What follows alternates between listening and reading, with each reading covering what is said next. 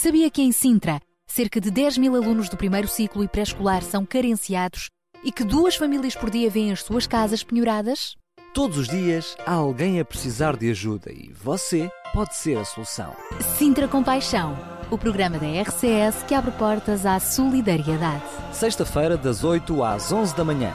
Sintra com Paixão, contamos, contamos consigo. E já cá estou para lhe trazer mais um Sintra com Paixão. É sempre assim às sextas-feiras, vamos estar até às onze da manhã. E hoje vamos continuar a falar das diferentes fomes do Concelho de Sintra. Será que é só fome física que existe em Sintra? Pois não. Existem fome de afetos, existem fome de relacionamentos, fome de família e muitas outras. Vamos continuar a falar sobre isto no nosso fórum de hoje. Savior, like a shepherd, lead us much we.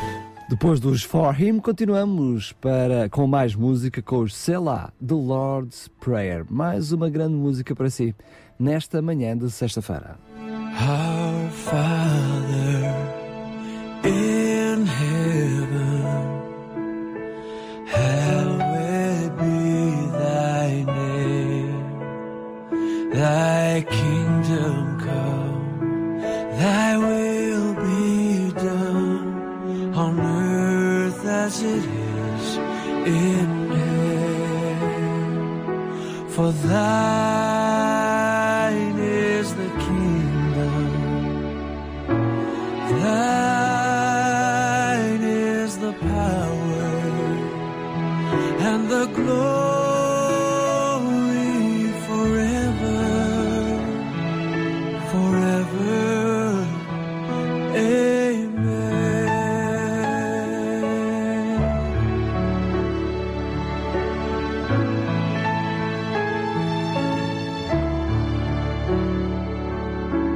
Give us, Lord, give us this day our daily bread, and forgive us, forgive us, Lord, forgive us of our debts, for thine is the kingdom, thine is the power and the glory forever, forever. Amen.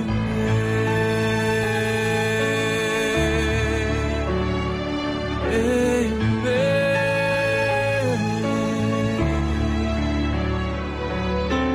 Lead us from temptation, lead us from temptation, but deliver us, deliver us from evil through thy salvation, for thine is the kingdom, thine is the power and the glory forever. Amen. Thine is the kingdom, thine is the power and the glory forever, forever. Amen. A produção da R C S é feita por si. Entre no facebook ponto com barra rádio R C S e visite-nos. Gostamos muito dos teus comentários e mensagens deixados na nossa página. A sua participação conta muito, apenas alguns cliques de distância. E hoje pode participar também, lembrando que na última hora do Sintra com Paixão de hoje, ou seja, entre as dez e as onze, vamos ter mais um fórum. Vamos falar de fome, de que tipo de fome eh, hum, eh, existe em eh, Sintra. Porque há fome, efetivamente, vimos e temos acompanhado bem de perto quer aquilo que foi hum, a análise feita pela vereação da Câmara Municipal de Sintra, quer depois também nas diferentes freguesias e as, as diferentes instituições com que temos vindo a falar nestes últimos meses, nos têm vindo a confirmar que efetivamente há fome no concelho de Sintra, mesmo que muitas vezes ela esteja camuflada. Mas, hum, para além da fome física, ainda há, outras, há outros tipos de fome. E de que fome estamos a falar? A forma como cada pessoa olhará para esta realidade determinará também a forma da sua intervenção numa tentativa de poder aliviar e solucionar este sofrimento na vida de outros. É isso que vamos falar no fórum de hoje e gostaríamos que também pudesse participar, uh, entrando em contacto connosco, quer no Facebook, quer através da rede fixa, ou mesmo por S M S, para nos ajudar, dando a sua opinião, a solucionar este problema. Voltamos à música com os Heritage Singers do Rock Shall Not Cry Out. E já a seguir vamos ter mais uma daquelas rubricas de excelência uh, do, da uh, Rádio Transmundial. É mesmo já a seguir.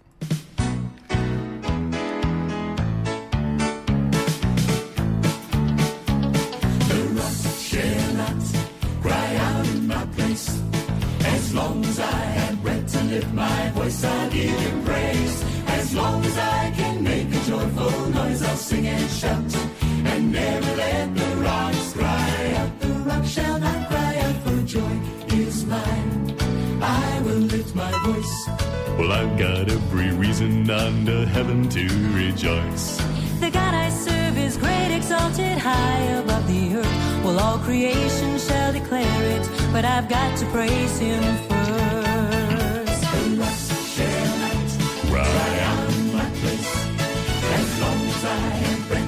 My voice I give in praise. As long as I can make a joyful noise, I'll sing and shout and never let the rocks cry out. I'll lift my voice, I'll sing, oh praise to God, glory to His name. Well, He's so far above our ways that I cannot explain. Well, He gave all His love to me, unfailing and unearned. The rocks are gonna praise Him, but they'll have to wait their turn.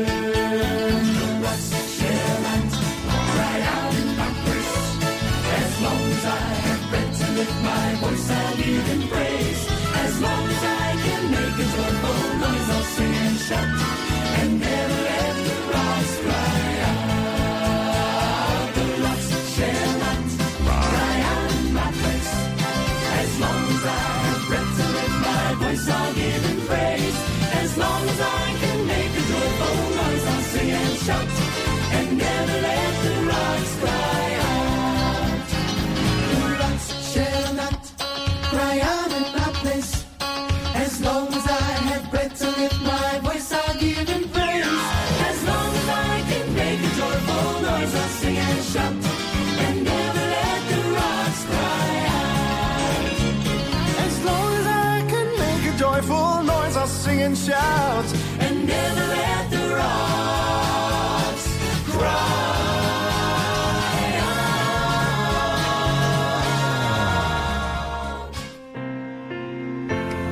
E agora é a minha vez de lhe dizer bom dia nesta sexta-feira, dia catorze de março. Hoje vamos estar mais uma vez, como o Daniel disse, no nosso Sintra com Paixão, também já em contagem decrescente para a, a gala que se vai realizar no dia doze de abril, sábado.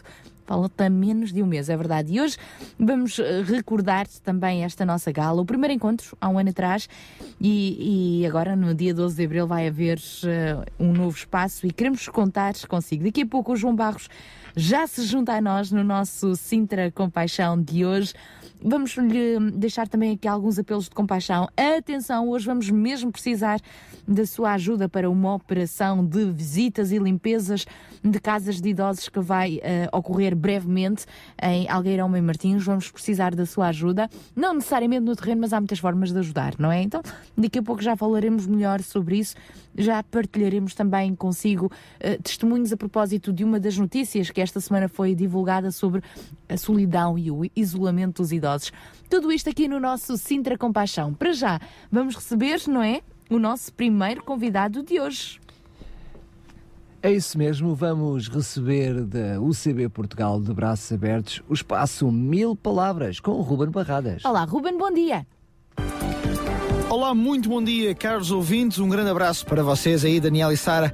No estúdio desejo a todos vocês, quer esteja no estúdio, quer esteja no carro, em casa, a tomar o pequeno almoço ou a acabar uma jornada de trabalho, também pode acontecer. Desejo a todos vocês uma sexta-feira cinco estrelas.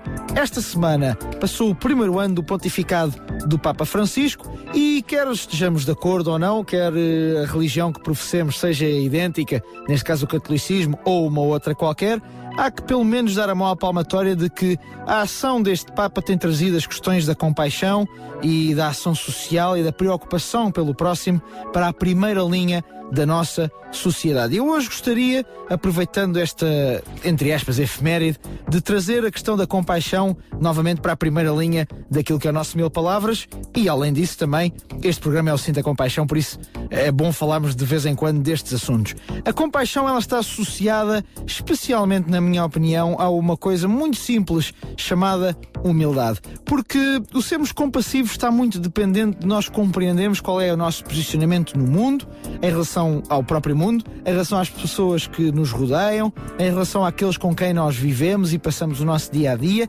e compreender a nossa responsabilidade para com todos eles. E é essa responsabilidade, é no momento em que nós compreendemos essa responsabilidade, que o nosso coração se disponibiliza para a compaixão. Compaixão, uh, muitas vezes nós pensamos em compaixão como pena, mas nada mais errado. A pena é alguma coisa que nós sentimos e que é passageira e que não nos leva a agir. A compaixão é quando nós, por amor a alguma coisa, decidimos agir. Neste caso, por amor a alguém, decidimos agir compassivamente. E é indispensável para nós agirmos compassivamente, nós percebemos qual é o nosso papel neste mundo. E é isso que, no meu entender, é a humildade. A humildade é nós sabermos exatamente qual é o nosso lugar no meio deste mundo gigante onde mais de sete mil milhões de pessoas habitam, qual é o nosso papel, qual é o nosso lugar, e agirmos em conformidade com o mesmo.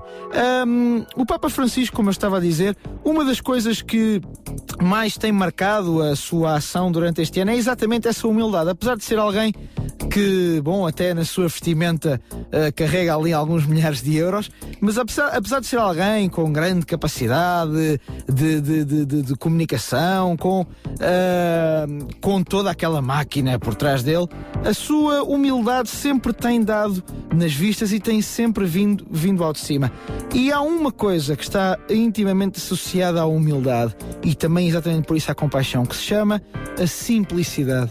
E infelizmente um dos valores que se vai perdendo no nosso dia-a-dia é esta capacidade e a bondade de ser simples.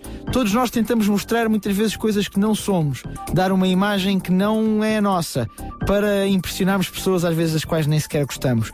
E que tal começarmos pela simplicidade, pela forma simples de ser e de estar e de falar e de comunicar com os que estão à nossa volta. Se juntarmos simplicidade à humildade, de certeza que o nosso coração vai se encher de compaixão por aqueles que necessitam, e mais do que muitas vezes temos aquela atitude uh, quase panfletária de reclamarmos de todas as coisas que vêm à nossa vida, nós passamos a ter uma atitude proativa de ajudar aqueles que estão à nossa volta. E há um livro, a Bíblia, que, tá, que tem um, um excelente princípio que é utilizável em todas as coisas da nossa vida. É que quando nós semeamos, nós vamos colher. Por isso, quando nós semeamos compaixão, quando nós semeamos amor pelo próximo, quando nós semeamos preocupação por quem está à nossa volta, nós vamos também colher isso mais tarde.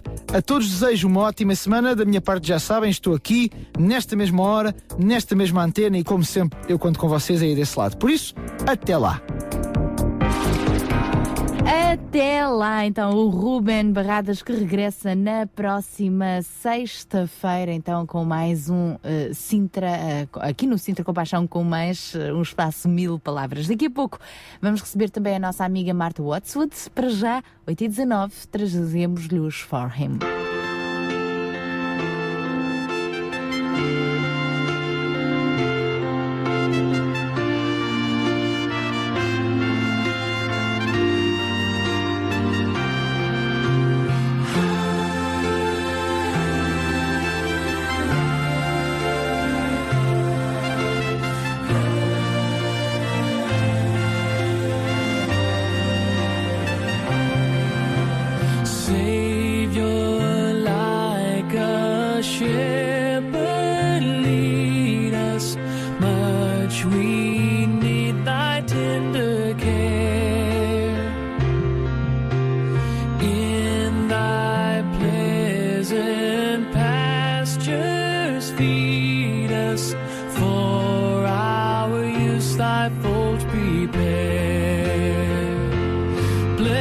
Jesus.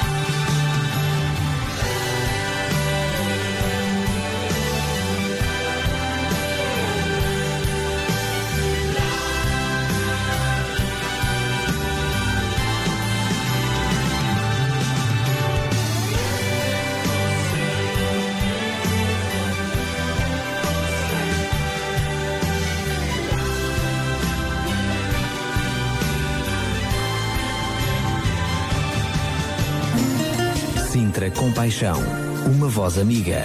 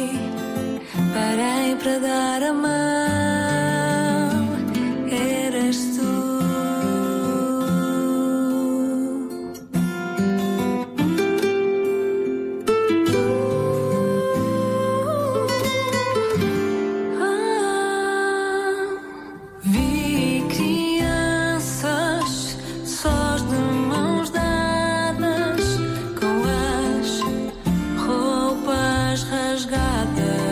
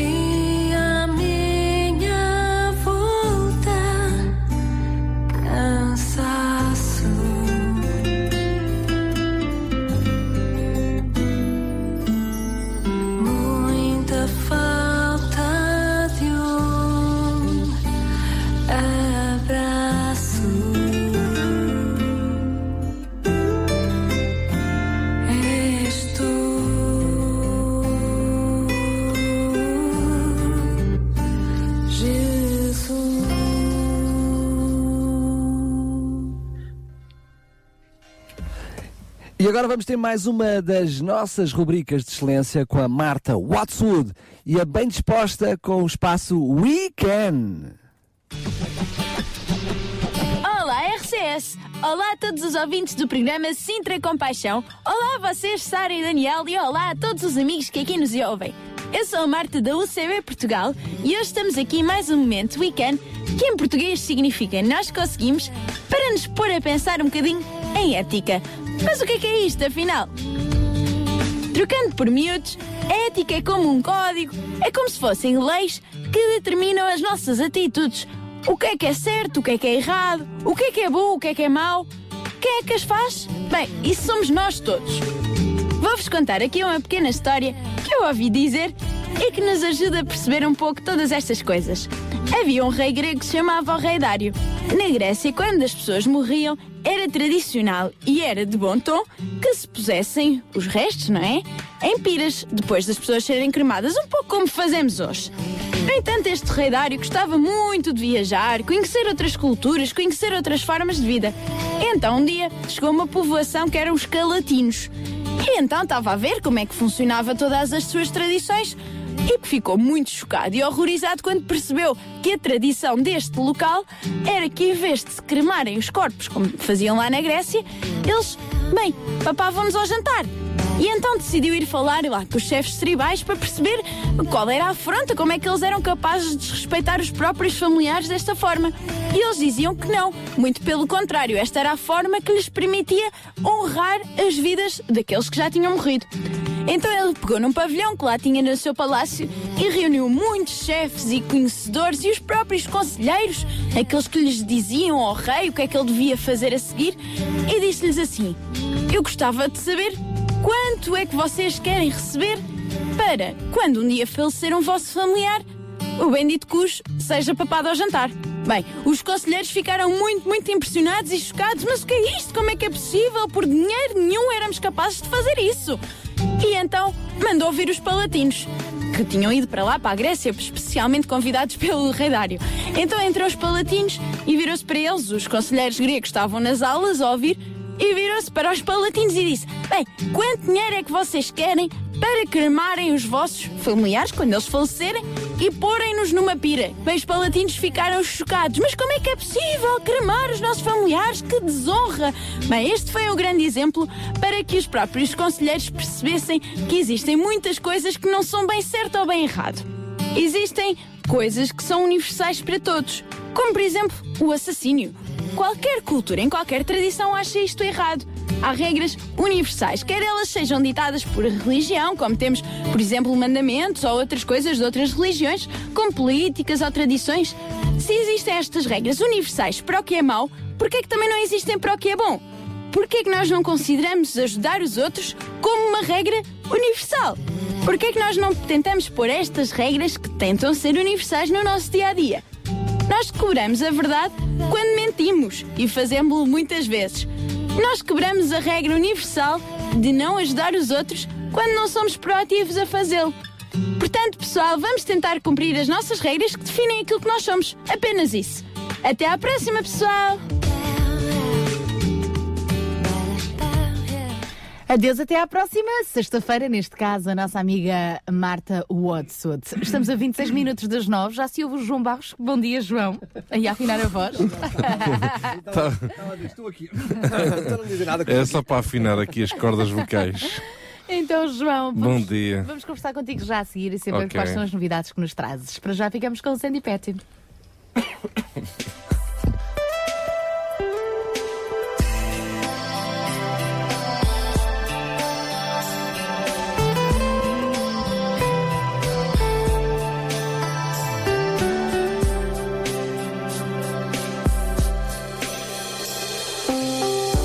World of human heartache hurt all around. Who's gonna care for the broken ones? They sail a sea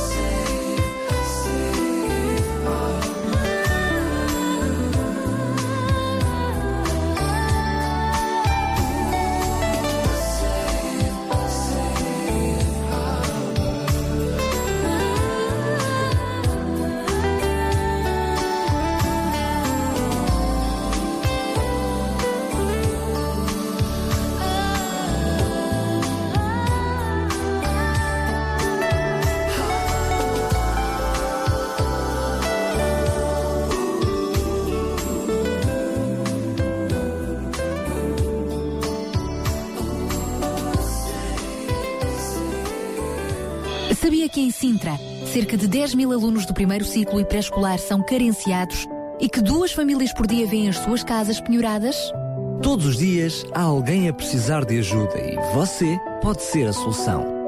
Sintra com Paixão, o programa da R C S que abre portas à solidariedade. Sexta-feira, das oito às onze da manhã. Sintra com Paixão, contamos, contamos consigo. consigo. Claro que sim, contamos consigo e agora já estamos a quatro semaninhas da nossa gala do Sintra com Paixão. Esta gala que vai ser no dia doze de abril, a partir das cinco e meia da tarde, onde? No Salão dos Bombeiros Voluntários de Queluz, uma sala muito, muito acolhedora e que certamente se tornará ainda mais acolhedora com todas aquelas pessoas que vão lá estar. O, o, o cartaz da gala do Sintra com Paixão já anda por aí a circular nas redes sociais. Eles andem aí. Inclusivamente já está no nosso Facebook, portanto vá até ao nosso Facebook e partilha a imagem, convida os seus amigos, toca a pôr durante este mês toda a gente a falar da gala do Sintra com Paixão para ir uh, até lá, porque vai mesmo valer a pena, não é, João Barros? É mesmo. Uh, acabamos por sempre ficar muito motivados e entusiasmados por tudo aquilo que está a acontecer e, e tudo aquilo que nós queremos ver acontecer. acontecer também uh, nessa gala e, e no fundo a gala acaba por ser um bocadinho a cereja no, no bolo, não é? No fundo, uh, ao longo do ano inteiro acabou-se por desenvolver uma gala diária, literalmente, em cada uma das freguesias, em cada uma das instituições, as famílias que têm de alguma forma uh, demonstrado e, e colocado em prática uh, a sua compaixão nas suas comunidades locais. Portanto, de alguma forma uh, trata-se de uma celebração, trata-se de uma festa, trata-se de honrar, de facto, eh, determinados, determinadas pessoas, determinados projetos, determinadas entidades e uma forma também de medir um pouco o pulso a tudo aquilo que está a acontecer e tudo aquilo que, obviamente, queremos ver acontecer e que Deus está a fazer. Muita coisa está, de facto, a acontecer. Uh, nós, muitas vezes, somos é, bombardeados pelas notícias erradas uh, e que nós já sabemos que é assim mesmo, não é? Basta acender a televisão ou, ou ouvir a maior parte de, uh, de, das rádios, mas uh, sintonizados aqui na Sintra com Paixão todas as sextas-feiras, com certeza que a mensagem é uma mensagem bem diferente. Esta semana, falando um pouco de notícias, esta semana, ainda a propósito daquilo que nós falamos na semana passada, sobre as diversas, uh, as diversas fomes, uh, uh, fala-se muito de fome, uh, nós temos estado a comentar isto uh, uh, por todos, uh, através de todos os seus aspectos, todas as perspectivas uh, possíveis, uh, e de facto não, não estamos só a falar de fome de alimentos, uh, também estamos a considerar fome de família, não é? Fome de amizades, fome de esperança, fome de afetos, e hum, nem a propósito, Uh, no decorrer desta semana, logo no início desta semana, saiu uma notícia uh, nos jornais e na televisão referindo que havia uh, perto de trinta e quatro mil idosos que viviam sozinhos e num local isolados, uh, e segundo dados apurados pela G N R, uh, é uma subida bastante significativa comparativamente ao, ao, aos anos anteriores, mas que nos traz aqui realmente uma, uma, uma prova daquilo que nós temos estado a falar, não é? Nem sempre consideramos o isolamento, Uh, a solidão como uma fome, pois uh, bastaria nós falarmos aqui com uh, idosos uh, que vivem sozinhos nas suas casas e logo perceberíamos que uh, mesmo tendo um prato de comida todos os dias, a cada refeição, uh, há ali uma fome bem maior. Uh, que, os alimentos que, acabam por não ser a sua os, maior necessidade. Exatamente, que os alimentos, a casa, uh, não, não são uh, as suas maiores necessidades, mais uh, necessidades de afeto, de relacionamentos, de amizades, de convívio, de comunhão. E isto prova-nos que realmente esta é uma realidade. É verdade que Sintra não é o concelho que aparece nesta informação como sendo um concelho, eh, vamos lá, a, a vermelho. Eh, falamos mais eh, de, de concelhos de distritos, eh, como os de Beja, Guarda, Évora, Porto Alegre, Santarém, enfim, eh, Viseu. distritos são mais uh, do interior, mas uh, eu creio que uh, esta é uma realidade transversal a todos os distritos e, apesar desta realidade ser uh, mais uh, notada uh, nestes, uh, nestes distritos do, do interior, não podemos esquecer da solidão e do isolamento em meios urbanos. Isto parece, pode parecer incoerente, mas é, é, uma, é uma verdadeira realidade. Isto Tendo é. Em conta que nós podemos nem conhecer os nossos próprios vizinhos, é mais do que real. Nós já tivemos notícias ao longo destes últimos anos de, de pessoas que chegaram a falecer no seu próprio prédio e ninguém da vizinhança a ter dado conta de que lá estava a pessoa uh, morta há, há meses e, e, e acho que houve aqui um caso até de muitos meses mesmo. Um, portanto, a solidão e um, o isolamento é realmente um, uma grande preocupação e sobretudo nos dias de hoje em que, uh, enfim, há um... um uma desagregação da família, não é? Filhos que emigram, uh, filhos que uh, uh, viajam para, para outras terras, uh, enfim, uh, e depois os recursos que se tornam limitados e pessoas que ao longo de uma vida não, não desenvolveram muito uma, uma vida social bastante ativa uh, e que, pronto, quando começam a surgir os primeiros problemas de saúde, quando começam a surgir as primeiras dificuldades, uh, como o caracol, não é? Entra dentro da sua conchinha, de alguma forma, e, e pronto, tem medo, tem receio, tem vergonha, uh, não querem incomodar, não querem ser um peso para a sociedade, uh, e aí entra um processo de, de isolamento e e de solidão. Um, estas realidades não são vividas só por pessoas idosas. Um processo de depressão, uh, que é mais associada a, a pessoas em fase de vida ativa, uh, leva a esse estado uh, de espírito, não é? De querer se isolar, de, uh, enfim, de fechar-se sobre si próprio. Enfim, eu não sou psicólogo, não, não percebo muito destas mas esse, coisas. Mas esse são... tipo de fome que estamos a falar do isolamento é também reflexo de uma outra fome que também vamos abordar, que é a fome de afetos, fome de família, né? Aquela fome de conceito de família que, que, que Deus criou, que Sim. Deus institucionou e Sim. que agora está cada vez mais deixada de parte, porque vivemos para nós mesmos. Estamos então a falar de muitas fomes, sim, sim, para além sim, da fome de, de, de alimentos. Eu não gostava que os nossos ouvintes, todas as pessoas que nos têm estado a acompanhar ao longo de, destas últimas semanas, ficassem com, com a ideia de que uh, estamos aqui, de alguma forma, a expor, de uma forma dramática e, e trágica, uh, certas realidades, uh, como parecendo querer exagerá-las ou dar-lhes um destaque uh, demasiadamente uh, grande, uh, aquilo que nós muitas vezes criticamos no, nos próprios meios de comunicação social, uh, parece que, enfim, só, tudo vai mal, nunca nada vai bem, uh, toda a gente anda a morrer à fome agora, toda a gente vive em depressão. É uma extrapolação dos factos. É uma extrapolação literal.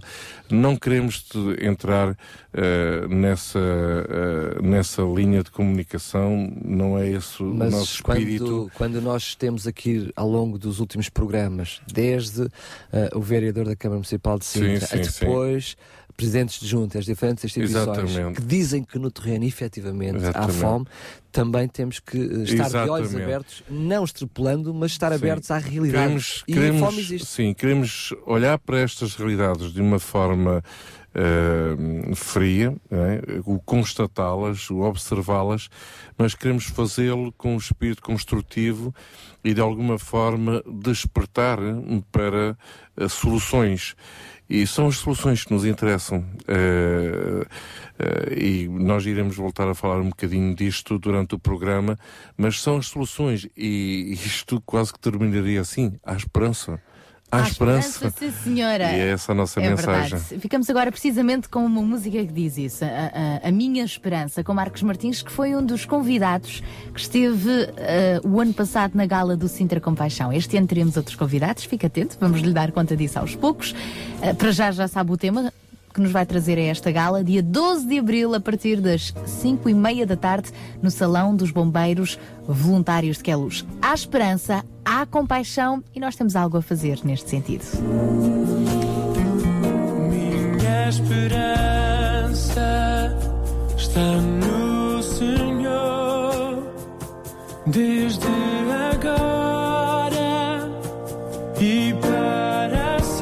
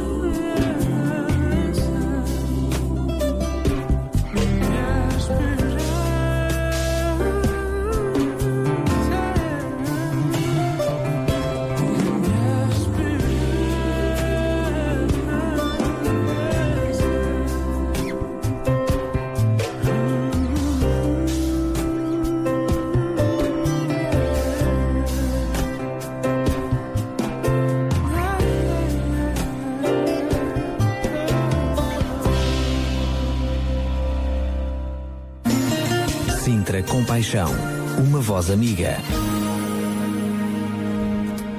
E hoje vamos ter um tempo especial a fechar esta primeira hora do Sintra com Paixão. Vamos mesmo homenagear alguém que tem sido uma voz amiga, sobretudo na freguesia de Colares. E como é que esta notícia nos chegou? através de um dos parceiros do Sintra com Paixão, o Exército de Salvação. Isto porque de vez em quando é importante nós honrarmos as pessoas, lembrarmos o valor que elas têm enquanto estão vivas também, não é? É verdade. A semana passada, na realidade, este, este contacto surgiu na semana passada a propósito de, do Dia Mundial de, das Mulheres e, e o Anabel e o Filipe do Exército de Salvação contactaram-nos e disse, olha, temos aqui uma avózinha, que é uma avózinha muito fixe, muito espetacular, sempre disponível uma para ajudar, avó. Uma super avó, sempre com palavra amiga, carinhosa, sempre trazendo um certo conforto às pessoas, mas também quando é preciso chamar a atenção. Atenção, também chama a atenção, enfim, uh, e eles disseram, olha, realmente nós, nós uh, uh, temos um carinho muito grande por esta avó Hortense, uh, que na realidade já é trisavó, uh, e então, pronto, acabou por passar a semana e ficamos a pensar, olha que pena, não fizemos isto na semana passada. Mas a propósito, tudo aquilo tem vindo a acontecer, e estamos a falar de uma avózinha muito jovem, creio que tem mais de oitenta anos. Uh, achamos muito interessante a temática desta semana sobre a solidão e aquilo que, de facto, a maior parte das pessoas com uma certa idade uh, costumam, costumam viver. Pois temos aqui uma avózinha que é um bocadinho diferente de todas elas, e então fizemos questão mesmo de de aqui uh, honrá-la e, e contactá-la. Então vamos conhecê-la. Ela já está connosco em direto ao telefone, a avózinha Hortense. Aliás, ela já é trisavó. Ora viva! Bom dia! Bom dia! Ah, eu não sei se ainda se aguenta nas pernas com tanto elogio. Oh. Hã? Oh, muito bem, com a graça de Deus. Esta, como é conhecida como... com muito carinho no, em todo o meio onde, onde está presente, que é como a avó Hortense. Ó oh, oh, avó Hortense, permita que também a trate assim. Onde é que vai buscar essa energia toda? Acima, ao céu. Ah, muito bem. Ou seja, vem de Deus. Por mim, por mim eu nada poderia fazer, por mim não poderia ter esta energia, por mim não poderia ter este carinho, por mim não poderia... amar as pessoas como ama. Muito Agora, bem. Acho que da parte das pessoas, por vezes, é um exagero. Eu não sou assim uma avózinha, eu sou uma avózinha como todas, não é? Gosto de estimar, gosto que me estime, gosto de respeitar, gosto que me respeite, isso então eu exijo, não é gostar, eu exijo mesmo que me respeitem. Façam, façam o mesmo que eu faço. Ó, oh, Hortense, mas... com a sua idade, há muitas, muitas pessoas que acabam por se fechar já em si mesmas, fruto também uh, de algum isolamento. A avó Hortense, já como trisavó, certamente tem já uma família grande e é muito acolhida pela família, certamente, mas tem encontrado neste seu ministério de serviço, está sempre disposta a ajudar os outros, pessoas que se encontram sozinhas, a precisar de uma palavra de afeto, a precisar de um miminho? Sim. É uma coisa que eu gostava, e quando fomos soldados, no, no passado, no, no anterior, nós íamos muito, saímos muito à rua, íamos a fazer a, a distribuição social, por vezes não era nem pelos pais nem pelos mães, mas era pelas crianças. Eu, é uma coisa que eu gosto de fazer. Assim como ir distribuir a sopinha pelos sem-abrigo, eu faço aquilo com muito amor, gosto muito de fazer aquilo. Com esta bonita idade, faz esse Agora, agora já, agora já, o ano passado já não fui, e quer dizer, não, não, nem sei mesmo se continuam um bocado deste lado colares lá. Mas ir. Enquanto pôde, foi. Sim. A avó Hortense, a, a, a senhora vive em Colares, é isso mesmo? Não, eu vivo aqui em Almessagema. Almessagema. Sim. Já há muitos Colares. Anos, imagino eu, não é? Pois. É natural mesmo daqui, talvez. Eu sou mesmo, mesmo filha de Colares, criada e... Ah. E tive os filhos, tive os netos, tive os bisnetos e agora o trineto, tudo aqui em Colares. Voltando aqui um pouco à, à conversa que o Daniel estava uh, a querer desenvolver, uh, há muitas pessoas que realmente vivem isoladas nas suas casas, né? E pessoas com uma certa idade, então, uh, enfim, pessoas que no fundo já estão... os filhos já emigraram, os filhos já não, não vivem mesmo por perto. Um, como, é que, como é que vê essas pessoas que estão nas suas próprias casas já com uma certa idade, isoladas, com muita solidão, muita tristeza. Enfim, uh, acaba por ser uh, muito triste ver a, estas realidades, não é? Olha, como eu quero que... que eu seja franca e diga de coração. Eu acho que essas pessoas, por vezes, amam mais, como é que é dizer, o materialismo do que o amor profundo pelas famílias. Há pessoas que sabem viverem desafogada com muito, não sabem acontentar-se, porque a Bíblia é um livro que educa as pessoas, não é preciso mais nada. E elas, a Bíblia mesmo diz, o, os testemunhos que nós lemos, pois. Diz, eu estou habituada a ter fartura, eu estou habituada a suprir as necessidades. As próprias testemunhas da Bíblia, que nos dá o exemplo, nos ensina como é que devemos viver. E há pessoas que não, há pessoas que é assim. Vamos lá pela vida material. Eu hoje tenho, deixa ver, vou lá para um par de sapatos. Ai, mas aqueles são tão bonitos, eu quero tê-los também. Não param, não refletem. Diz assim, deixa ver, eu tenho para me remediar, eu vou comprar outra coisa, ou eu vou uh, fazer bem a outra pessoa com este dinheiro que eu vou comprar os sapatos, não preciso deles. Eu não, não tenho o dom da palavra, mas creio que o senhor vai compreender o que eu quero dizer. Claro que compreendemos. Não tenho o dom da palavra, estamos a entendê-la perfeitamente. Ó, Hortense, mas já agora gostaria de falar de outro, de outro aspecto, que é, uh, o que a Hortense está a falar é perfeitamente correto.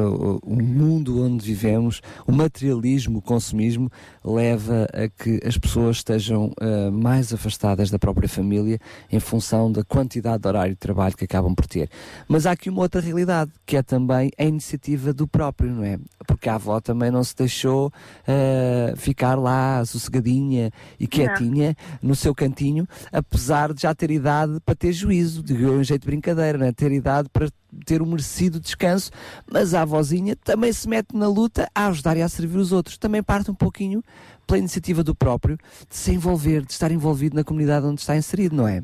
Quero que eu lhe diga, que lhe responda, é que eu não me entreguei à velhice. Ah, pois. Eu fui, entreguei-me à, à capacidade que tenho de fazer as poucas coisas, e não fui habituada a aproveitar o tempo, a estar ocupada, a ser zelosa, e não dou pela velhice chegar. Vou, vou conservando uma velhice, mas com energia. É por isso é que é, por isso é, que é uma super avó. É porque, compreende? É porque mesmo lá embaixo na igreja eu tenho netos que são da minha idade. Eu já tenho dito, ao menos chamem-me tia. Netos adotados, não é? Pois. Ao menos chamem-me tia. Oh, oh, fantástico. Eu sou a avó de todos. É um exemplo. Avó e tia Hortense, só para recordar, nós temos dito que tem mais de oitenta anos, mas diga-nos lá, que idade é que tem? Eu fiz oitenta e um no dia nove de fevereiro. Muito, Muito bem. bem. oitenta e um umas belas primaveras. Mesmo. Sim, senhora. Hortense, um grande, grande beijinho. Obrigada pelo testemunho que partilhou Pronto. connosco e...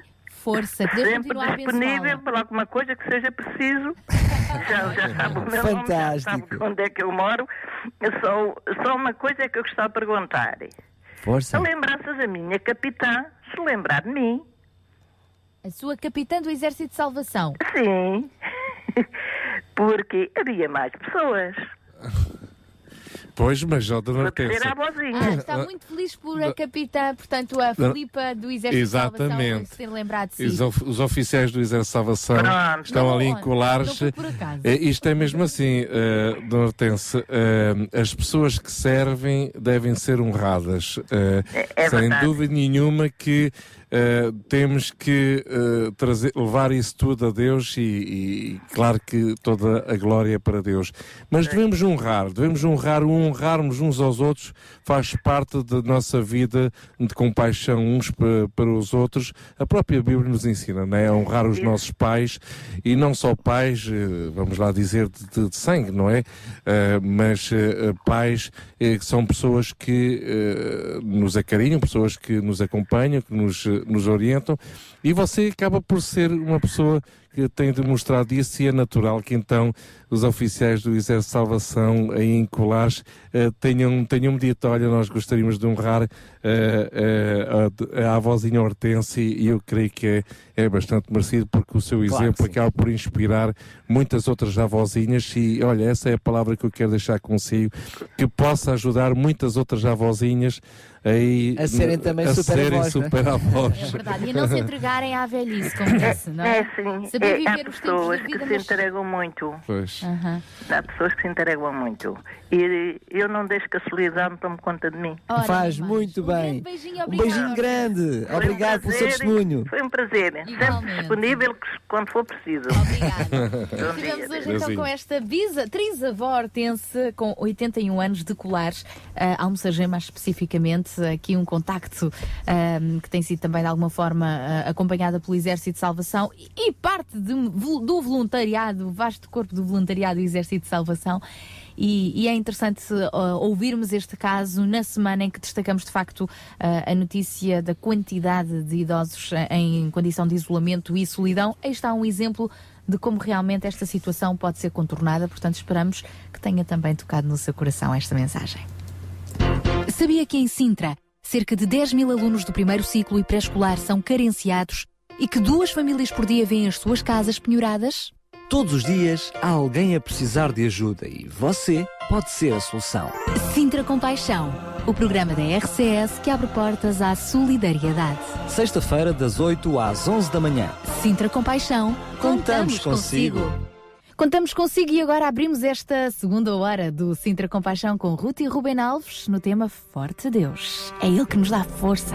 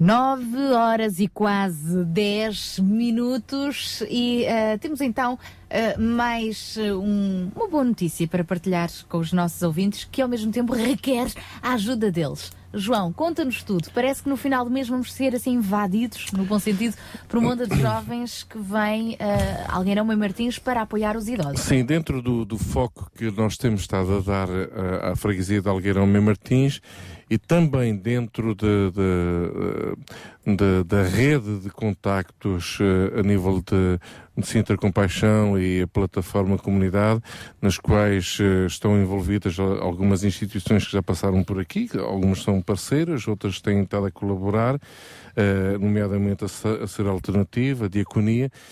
Pois, um, no dia vinte e nove, que é um sábado, o último sábado deste mês, o grupo de jovens dos quinze Kids, que é um ministério do, da, da Jocum, uh, vai mobilizar uns vinte jovens para servir uh, a comunidade uh, em Algueirão Mem Martins. E dentro desse serviço uh, e dentro também da temática que, nos, uh, que nós hoje apresentamos, uh, a ideia é precisamente ir à casa de pessoas uh, uh, idosas, pessoas que estão a ser a, a, acompanhadas por, por estas duas instituições, um, pessoas que fazem parte do Serviço de Apoio uh, Domiciliário, que são abrangidas pelo uh, Serviço de Apoio Domiciliário, portanto, uh, pessoas a quem uh, estas instituições vão distribuir alimentos nas suas próprias casas, uh, refeições, uh, também fazer alguns, uh, portanto, ter alguns cuidados de higiene, Um, e por aí fora. Um, nesta iniciativa, uh, o que os jovens pretendem fazer, o que pretendemos desenvolver de alguma forma, é transmitir valores, princípios a estes jovens e dar-lhes a oportunidade de servirem uh, famílias que de facto não têm mais uh, capacidade física uh, nem recursos financeiros para poderem fazer determinados uh, serviços.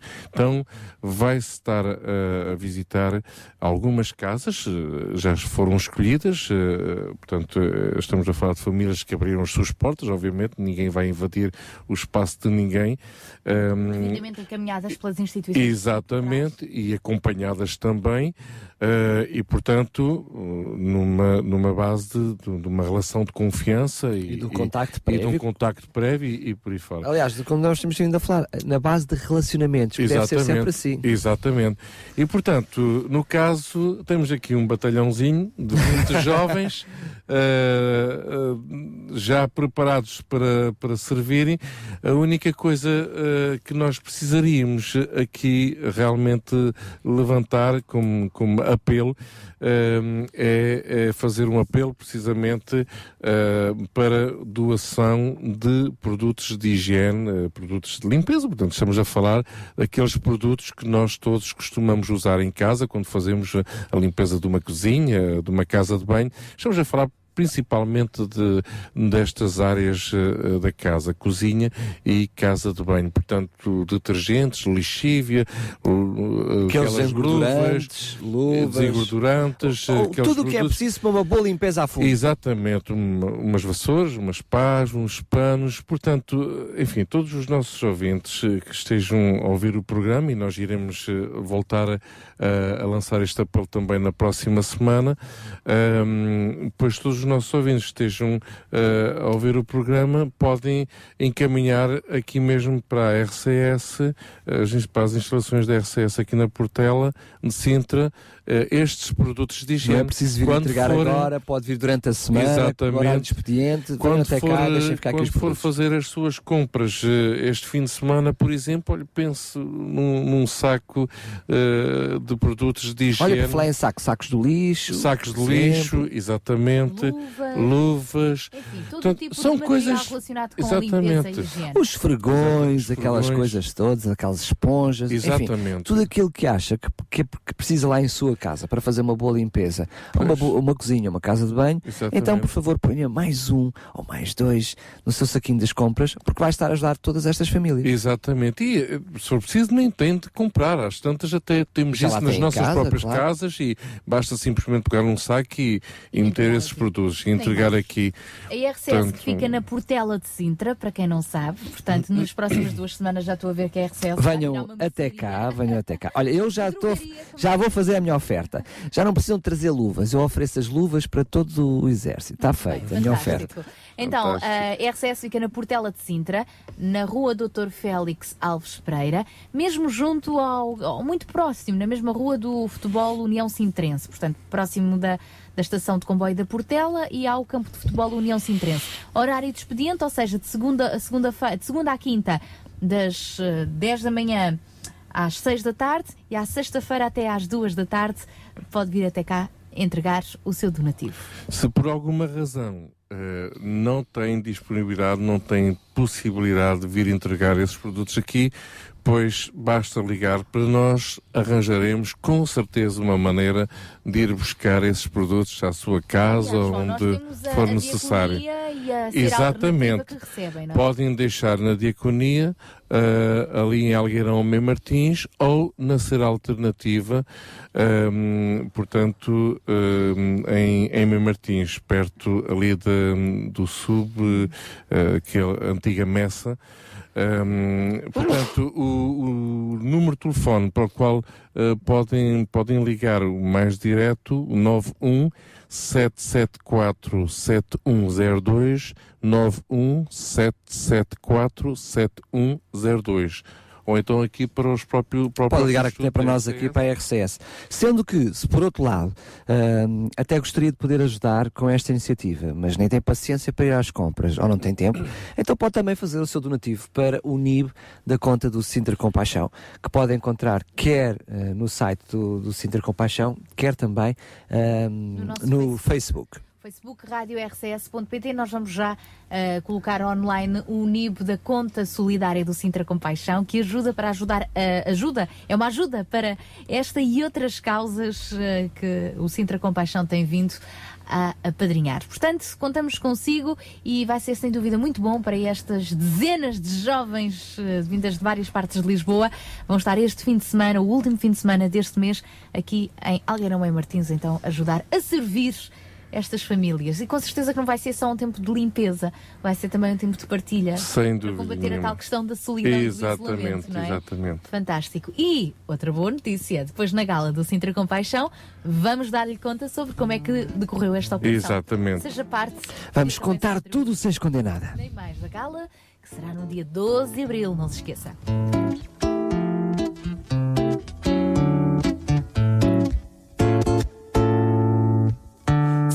Coisas muito simples que nos chamam a atenção, que nos fazem meditar e escrever uma canção, a dizer como é bom poder viver.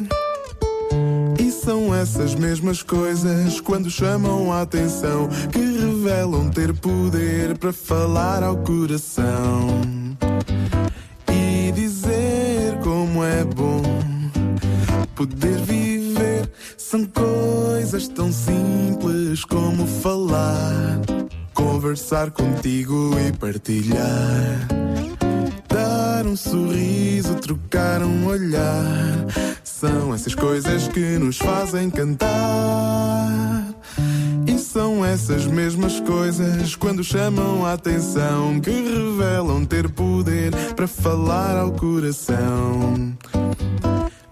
Dizer como é bom poder viver. Oh, são coisas tão simples como tocar teu calor, sentir teu ser, abraçar, ser teu conforto ao descansar, tua cabeça no meu ombro encostar.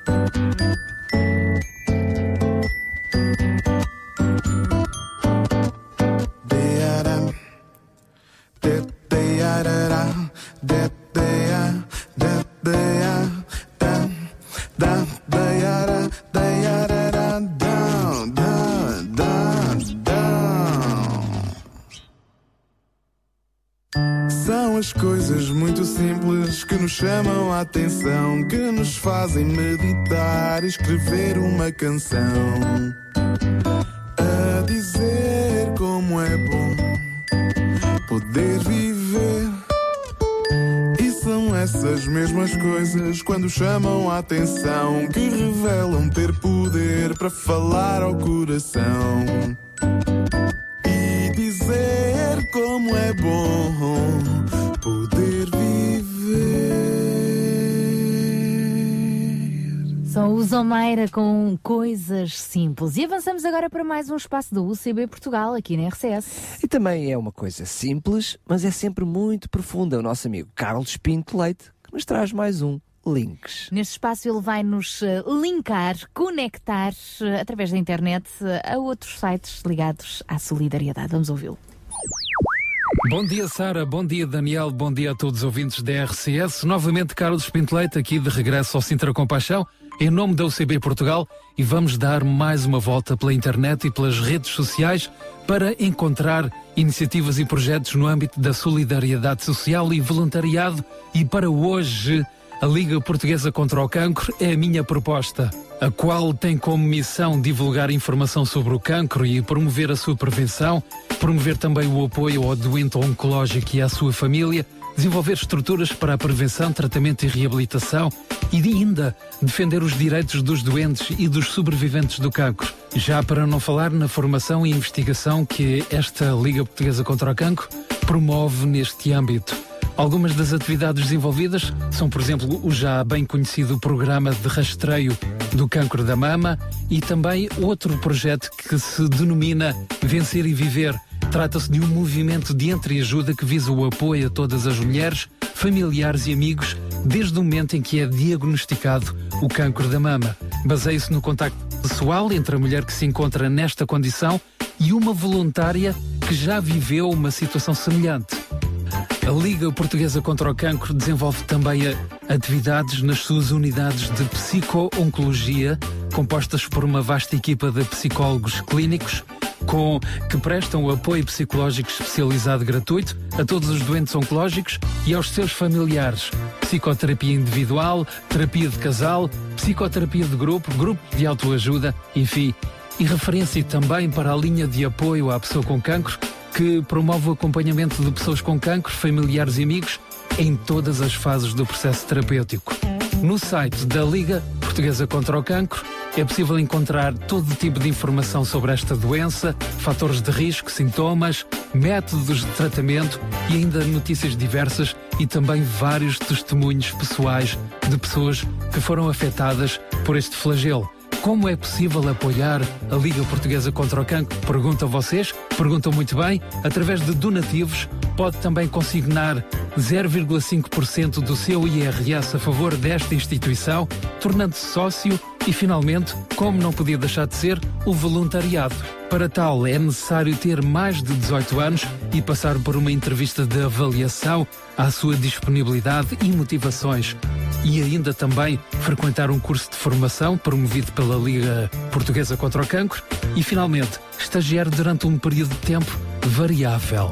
Áreas possíveis de voluntariado são, por exemplo, estas: sensibilização e educação da população para esta temática, a referenciação de situações de doentes com carências socioeconómicas, angariação de fundos, acolhimento e apoio aos doentes em ambiente de internamento, bem como a participação em movimentos de entreajuda que são constituídos por voluntários que viveram uma doença oncológica e que, como tal, oferecem o seu testemunho e transmitem uma mensagem de esperança. Fica ainda uma referência final para a Conferência Internacional de Psico-Oncologia, promovida por esta instituição, dezasseis de maio de dois mil e catorze, começando às nove horas da manhã, em Coimbra. Novamente a referência do site, w w w ponto liga contra o cancro ponto p t. Existe uma página no Facebook. Da minha parte, por hoje é tudo. Foi um prazer estar convosco. Desejo-vos um excelente fim de semana. Sara, Daniel, a emissão continua convosco.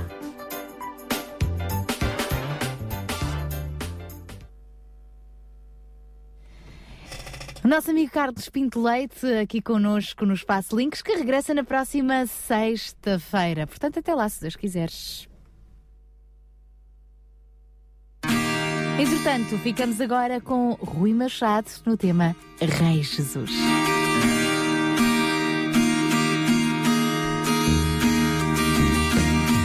Vives no teu mundo, tu tanto faz, e em cada segundo tu fazes mal a ti próprio. Só, só a ti próprio. Passa mais um dia, continuas só, com a multidão mesmo ao teu redor. Só duvidas, só, só, só duvidas. Abre só um pouco o teu coração, ouve tudo aquilo que alguém deixou.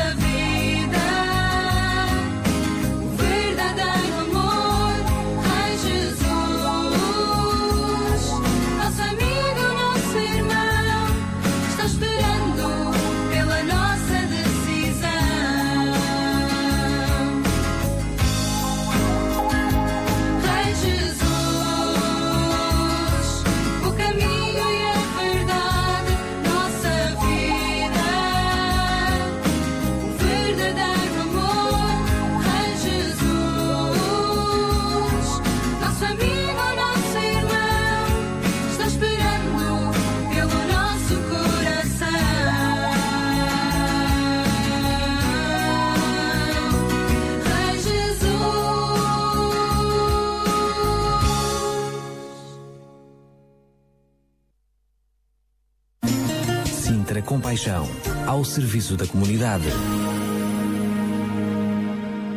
nove e vinte e oito, depois deste tema musical inserido no novo C D de Rui Machado, uh, vamos lembrar a nossa gala do Sintra com Paixão. Vamos primeiro recordar aquela que se passou o ano passado, que foi uh, muito bom, graças a Deus. Tivemos uh, casa cheia e, mais importante, é que estivemos juntos, focados no mesmo assunto.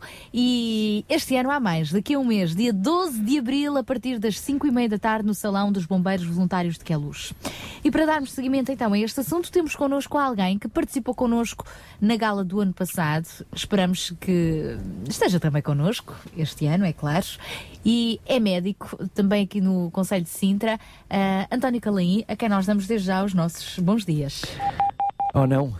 Vamos tentar a chamada novamente. Vamos tentar daqui a pouco a estar à conversa com António Calaim, ele também, que esteve presente na gala do ano passado e que teve uh, uh, o privilégio e que nos deu o privilégio de também de discursar e estar connosco e falar do seu ponto de vista como médico daquilo que são as problemáticas e como sente no seu consultório os problemas em Sintra. O próximo tema de, deste ano, do dia doze de abril, tem a ver com a fome, não só a fome física, várias fomes, e certamente que uh, o doutor António Calaim, uh, no seu consultório, tem medido o pulso a estas diferentes fomes.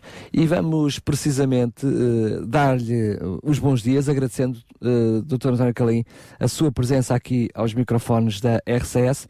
Obrigado por estar connosco. Como é que foi estar na gala Sintra com Paixão o ano passado? O que é que mais o marcou? Em coro e tudo, vai lá, vai. Foi um tempo fantástico.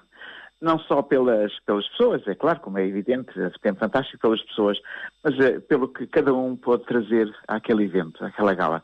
Desde a música, a boa disposição, a alegria com que participaram, a, enfim, os desafios que foram lançados, os temas que foram, enfim, a, a, propostos e analisados, a, no sentido de, enfim, de falarmos sobre geração, sobre este tempo em que vivemos, em que precisamos realmente de, de esperança e de estarmos mais motivados para melhor viver o tempo que temos para viver aqui.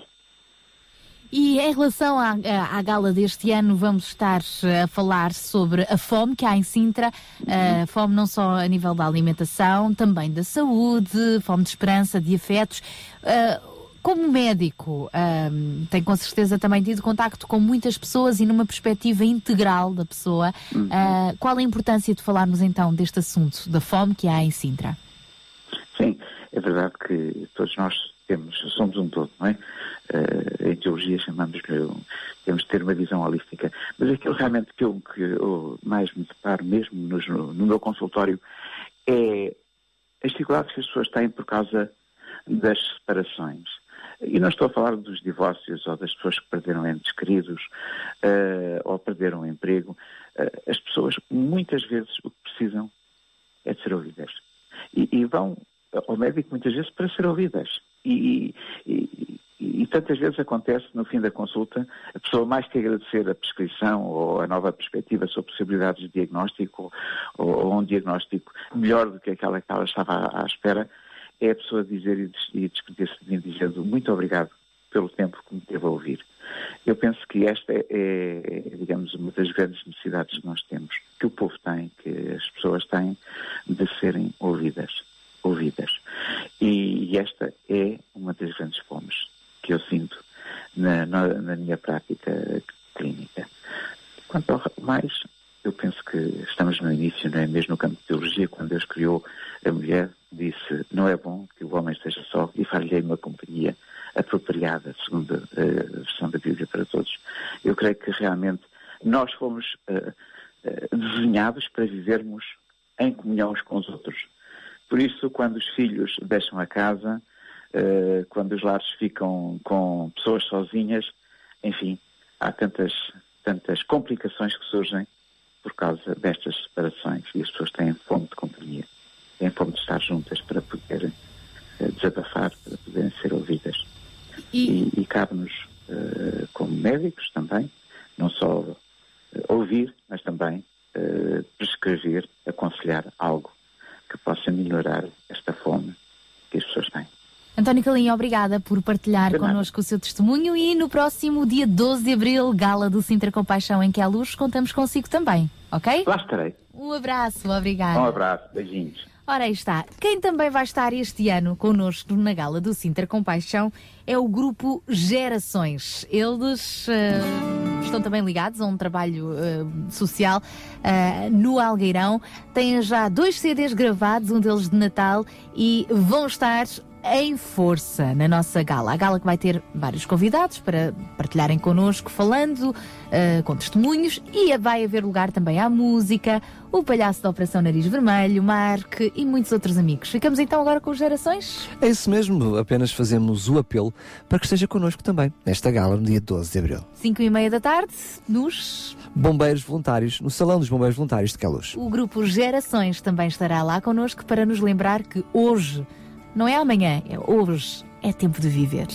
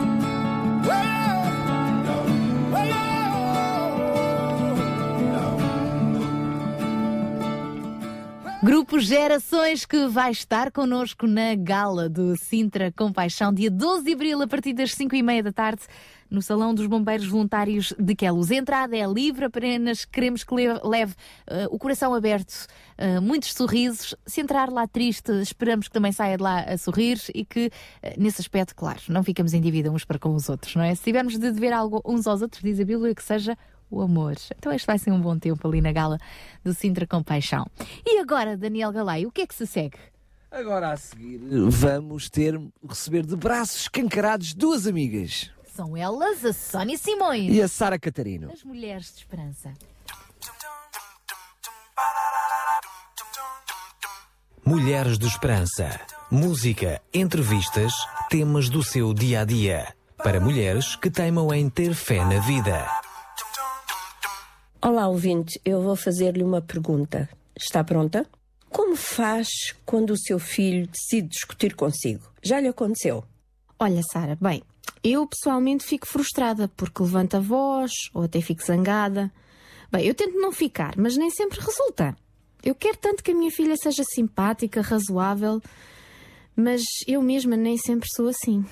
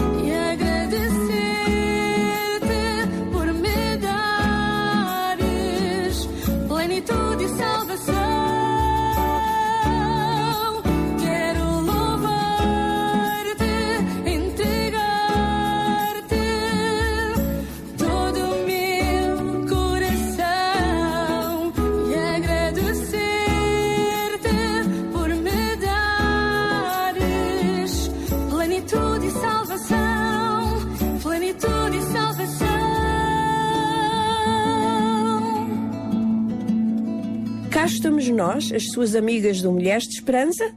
Eu sou a Sara. E eu sou a Sónia. E adoro ser mãe, mas já me dei conta que não é uma tarefa fácil. É verdade, há momentos muito difíceis. As crianças querem as coisas à sua maneira e os pais normalmente veem o que é melhor para os filhos, mesmo quando não é muito agradável. Por isso, haverá sempre, sempre conflitos entre pais e filhos. Ainda bem pequenos, tentam ser independentes. Como não conseguem, fazem birras. E os adolescentes têm guerras com os pais. Querem também ser independentes antes do tempo, mesmo antes até de conseguirem tomar as suas próprias decisões. E hoje vamos falar consigo sobre a melhor maneira de gerir este conflito e como usar a nossa influência da melhor maneira possível. Quer o ouvinte tenha ou não tenha filhos, com certeza tem influência sobre a vida de algum jovem. Em primeiro lugar, espere. Eu estou a sublinhar esta palavra. Espere. Ter desacordos com o seu filho. Uma criança pequena pode não perceber a razão porque tem que ir para a cama antes de toda a gente, ou ajudar nas tarefas da casa, ou ter que fazer os trabalhos de casa. Às vezes é melhor que os pais façam tudo para evitar discussões. Ou se a criança ou os pais estão cansados, deixar a conversa para outro dia, porque na realidade há assuntos sobre os quais nem vale a pena discutir. Como diz o povo, é melhor dormir sobre o assunto. Tal e qual. Isso até dá tempo a que esse assunto arrefeça e pareça de menos importância, de modo a poder ser abordado de um modo mais calmo. Mas, no caso de um filho pequeno, é importante que ele seja tratado com mais rapidez, porque corremos o risco deles esquecerem. Também ajuda imenso dar tempo à criança para mudar de ideia. Ela pode precisar de alguns momentos para pensar, processar aquilo que os pais disseram. Na maioria das vezes queremos muito que obedeçam imediatamente e, por causa disso, a briga ou o argumento intensifica-se. Mesmo quando queremos ser firmes no que dizemos ou nas decisões que tomamos, temos que ser gentis e respeitosos em relação aos nossos filhos. Isto leva-nos a uma outra decisão. Os nossos filhos devem sempre... sempre ser tratados com bondade. Os gritos, as palavras duras que não têm volta, não fazem falta. Pelo contrário, temos que estar no controle antes de poder controlar o nosso filho. Se os pais são cruéis, se a criança nunca sabe quando é que se zangam, podem ficar cheios de medo, mas isso não é amor nem respeito. Uhum. Sara, que conselhos tão importantes. Deixa-me recapitular o que aprendemos até agora. Primeiro, temos que esperar que vai haver discussões e momentos difíceis. Segundo, os pais devem fazer tudo ao, o que está ao seu alcance para evitar as discussões. Terceiro, temos que dar tempo à criança para mudar de ideia. E em quarto lugar, temos que tratá-los sempre com bondade. Fantástico, Sónia, lembraste todos! Ainda não terminamos, mas antes de continuar, vamos ouvir mais uma música. Hoje fechei os olhos, senti que estava longe, guardei este momento e quis parar o tempo, senti de novo a chama e vi o que já fui, se a chuva lava a estrada, o choro lava do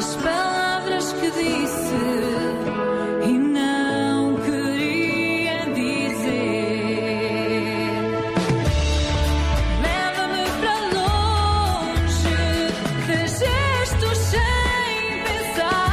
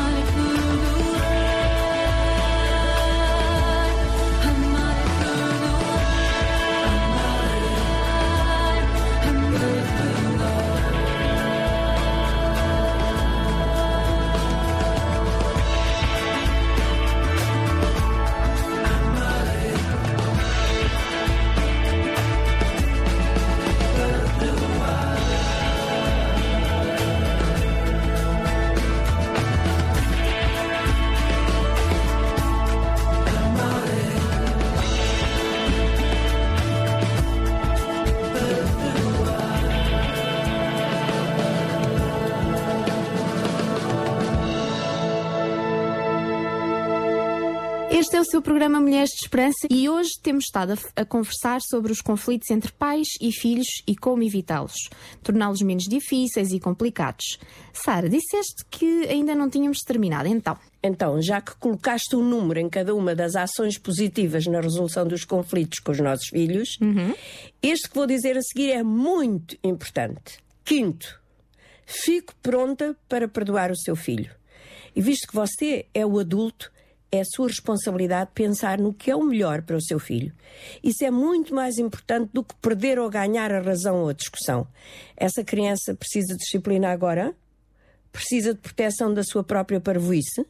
Lembre-se, como pai, tem que usar o seu poder e autoridade para fazer boas decisões para os seus filhos, até terem idade suficiente para eles mesmos tomarem essas decisões. Eu estou aqui a pensar que às vezes também será benéfico ver a situação do ponto de vista deles. O que é que tu achas, Sara? Olha, Sónia, vamos voltar ao que já falámos. O respeito. Quer seja uma criança ou um adolescente rebelde, os filhos não são propriedade nossa. Isto é o número seis na tua conta. Uhum. São pessoas criadas por Deus, preciosas para Deus. Por isso temos que mostrar respeito, mesmo quando lhes dizemos o que têm que fazer. E isto passa por usar palavras com educação, escutar o que têm para dizer. A, dis- a disciplina que, porventura, iremos aplicar não é uma punição e muito menos fazemo-la porque estamos furiosos, mas é um meio de ensiná-los. Afinal, tanto as crianças como os adolescentes têm as mesmas necessidades básicas. Precisam saber que pertencem a uma família. Essa é a regra número sete. E ao saber que pertencem, sabem também que estão seguros. Tal e qual.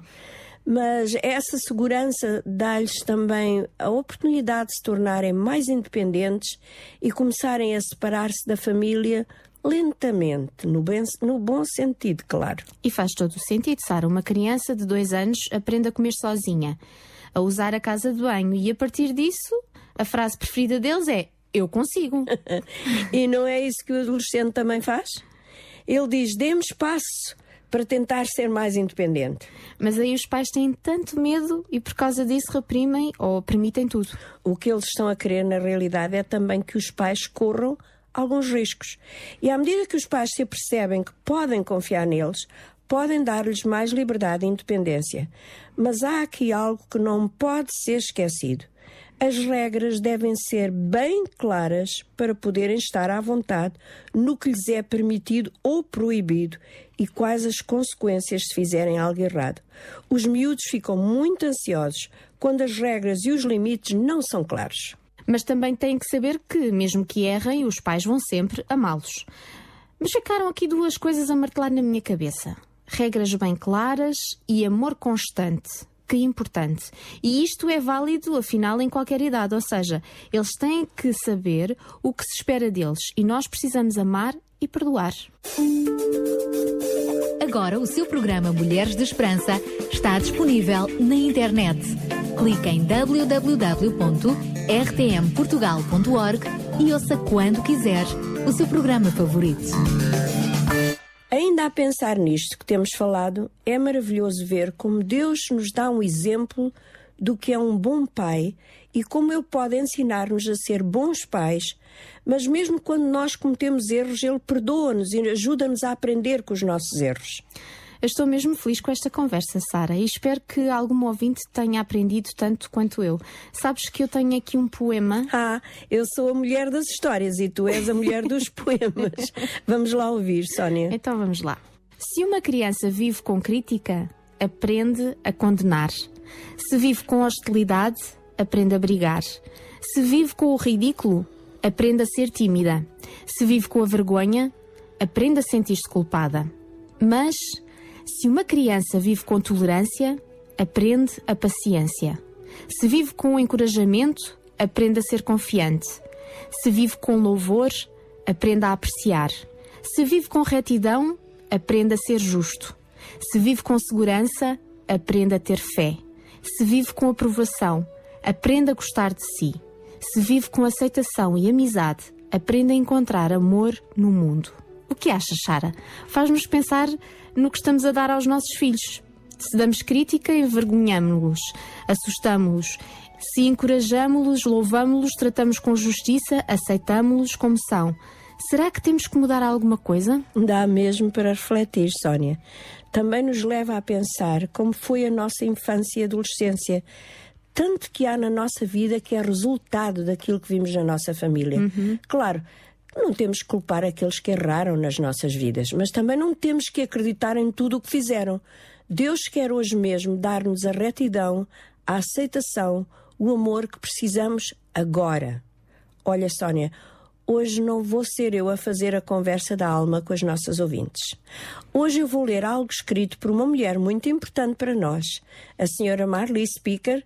Foi ela que começou este programa Mulheres de Esperança há muitos anos atrás, um projeto que hoje está em cerca de cento e vinte nações no mundo e é falado em setenta e cinco línguas.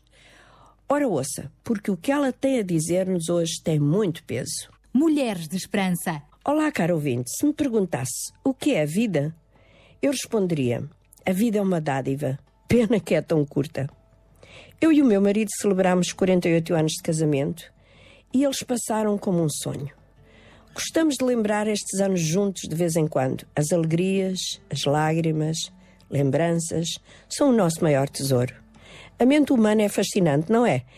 É uma dádiva de Deus quando podemos pensar e lembrar factos que nos aconteceram há tantos anos. Mas também é fantástico pensar e planear acontecimentos que ainda estão à nossa frente. E é isto que nos torna diferentes dos outros animais da criação. É isso que significa ser criado à imagem de Deus, como diz a Bíblia. Aos primeiros humanos, Adão e Eva, Deus deu imensa sabedoria. Imagine-os a dar nomes a todos os animais. Eva ainda tinha mais uma particularidade. Ela tinha um grande poder de influenciar. Nós, mulheres, somos muito boas a persuadir, a convencer. Deus escolheu-nos para sermos os primeiros seres a influenciar e a moldar a vida dos nossos filhos. Pense bem, as crianças gastam os primeiros cinco anos da sua vida debaixo do cuidado de uma mulher que vai influenciar o tipo de pessoas que virão a ser. É durante esses anos que o caráter de uma criança é formado. Um filósofo chamado Pascal disse: "A mão que embala o berço governa o mundo." Nós, mulheres, temos uma tremenda responsabilidade de deixar uma influência positiva e boa nas vidas dos nossos filhos. Então, temos influência. Mas como a usamos? Podemos ser uma influência boa ou má. É um pensamento assustador. Que tipo de influência temos nas pessoas à nossa volta? Vamos pensar um pouco na história da humanidade. Você já ouviu como Deus criou os céus e a terra, toda a vegetação, todos os animais, e por fim se fez o primeiro homem Adão e a primeira mulher Eva. E fez para eles um lindo jardim onde os colocou e de onde poderiam tirar o seu sustento. Mas o inimigo de Deus, Satanás, aproximou-se na forma de uma serpente e falou diretamente à mente de Eva. A grande questão era sobre se Deus era mesmo bom. Colocou a semente da dúvida na mente da mulher. Acho que ele sabia que ela poderia persuadir o marido a comer o fruto que Deus tinha dito que não poderiam comer. Usou o seu poder de influência com muito sucesso, porque realmente o homem comeu do fruto. Desobedeceram a Deus de maneira deliberada e, por isso, o pecado entrou no mundo. E Deus disse a Satanás: "Farei de ti e da mulher inimigos, e os teus descendentes serão sempre teus inimigos." Desde esse dia, tem havido uma guerra constante entre a mulher e o inimigo de Deus. Durante séculos, as mulheres têm sofrido terrivelmente em todo o mundo. Hoje, a grande maioria dos refugiados são mulheres e crianças. As mulheres sofrem não apenas quando dão à luz os filhos, mas também quando os criam, enquanto tentam sobreviver para proteger os seus filhos e as suas famílias. Algumas estão presas nas suas próprias casas, enquanto outras são vendidas como escravas. Em alguns lugares do mundo, as meninas são mortas, enquanto os meninos são festejados. O inimigo de Deus ainda ataca a mente das mulheres e dos homens, claro. Mas a Bíblia também diz que o poder deste inimigo foi quebrado porque ele foi derrotado. Quando Jesus Cristo morreu no nosso lugar na cruz, ele derrotou esse inimigo, embora ele ainda ache que pode lutar pela nossa alma e pela nossa mente, mas Jesus pode ajudar-nos a vencer esta batalha. Cada vez que a nossa mente se enche de inveja, amargura, vingança, ou não conseguimos deixar de nos preocupar e de recear, há algo poderoso que podemos fazer. Podemos dizer em alto e bom som: recuso-me a continuar a pensar desta maneira. E a seguir, podemos falar com Deus para que nos ajude a ficar livres e encher a nossa mente de coisas boas e da sua presença. Ele pode e vai fazê-lo, porque Ele prometeu na sua palavra: me achareis quando me buscardes de todo o vosso coração. Lembre-se daquilo que tem ouvido neste programa, encha a sua mente com as lindas palavras de Deus e faça uma pequena oração. É tão simples como esta que vamos fazer agora. Senhor, sabes como os meus pensamentos influenciam as minhas atitudes, que por sua vez influenciam as pessoas à minha volta. Ajuda-me a ter pensamentos bons, os teus pensamentos, que são sempre mais elevados que os meus. Obrigada, porque eu sei que tu me ouves. Amém. E assim chegamos ao fim destes trinta minutos consigo. Esperamos que a nossa companhia lhe tenha servido de ajuda, de reflexão e, quem sabe, até de mudança na sua vida. Estamos sempre aqui para si. Mulheres de Esperança. O programa para mulheres que teimam em ter fé na vida. Uma produção da Rádio Transmundial de Portugal. As nossas amigas das, que são Mulheres de Esperança, Sónia Simões e Sara Catarino, que regressam então na próxima sexta-feira. R C S Regional Sintra noventa e um ponto dois.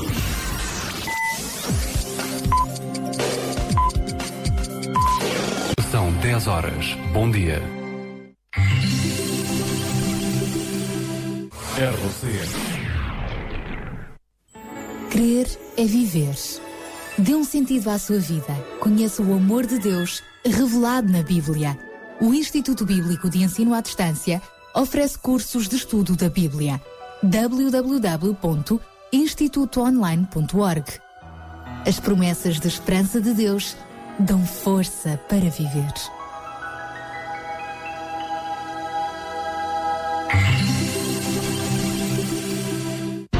Sabia que em Sintra, cerca de dez mil alunos do primeiro ciclo e pré-escolar são carenciados e que duas famílias por dia vêem as suas casas penhoradas?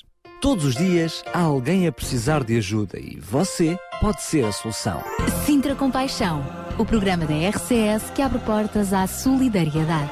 Sexta-feira, das oito às onze da manhã. Sintra com Paixão, contamos, contamos consigo.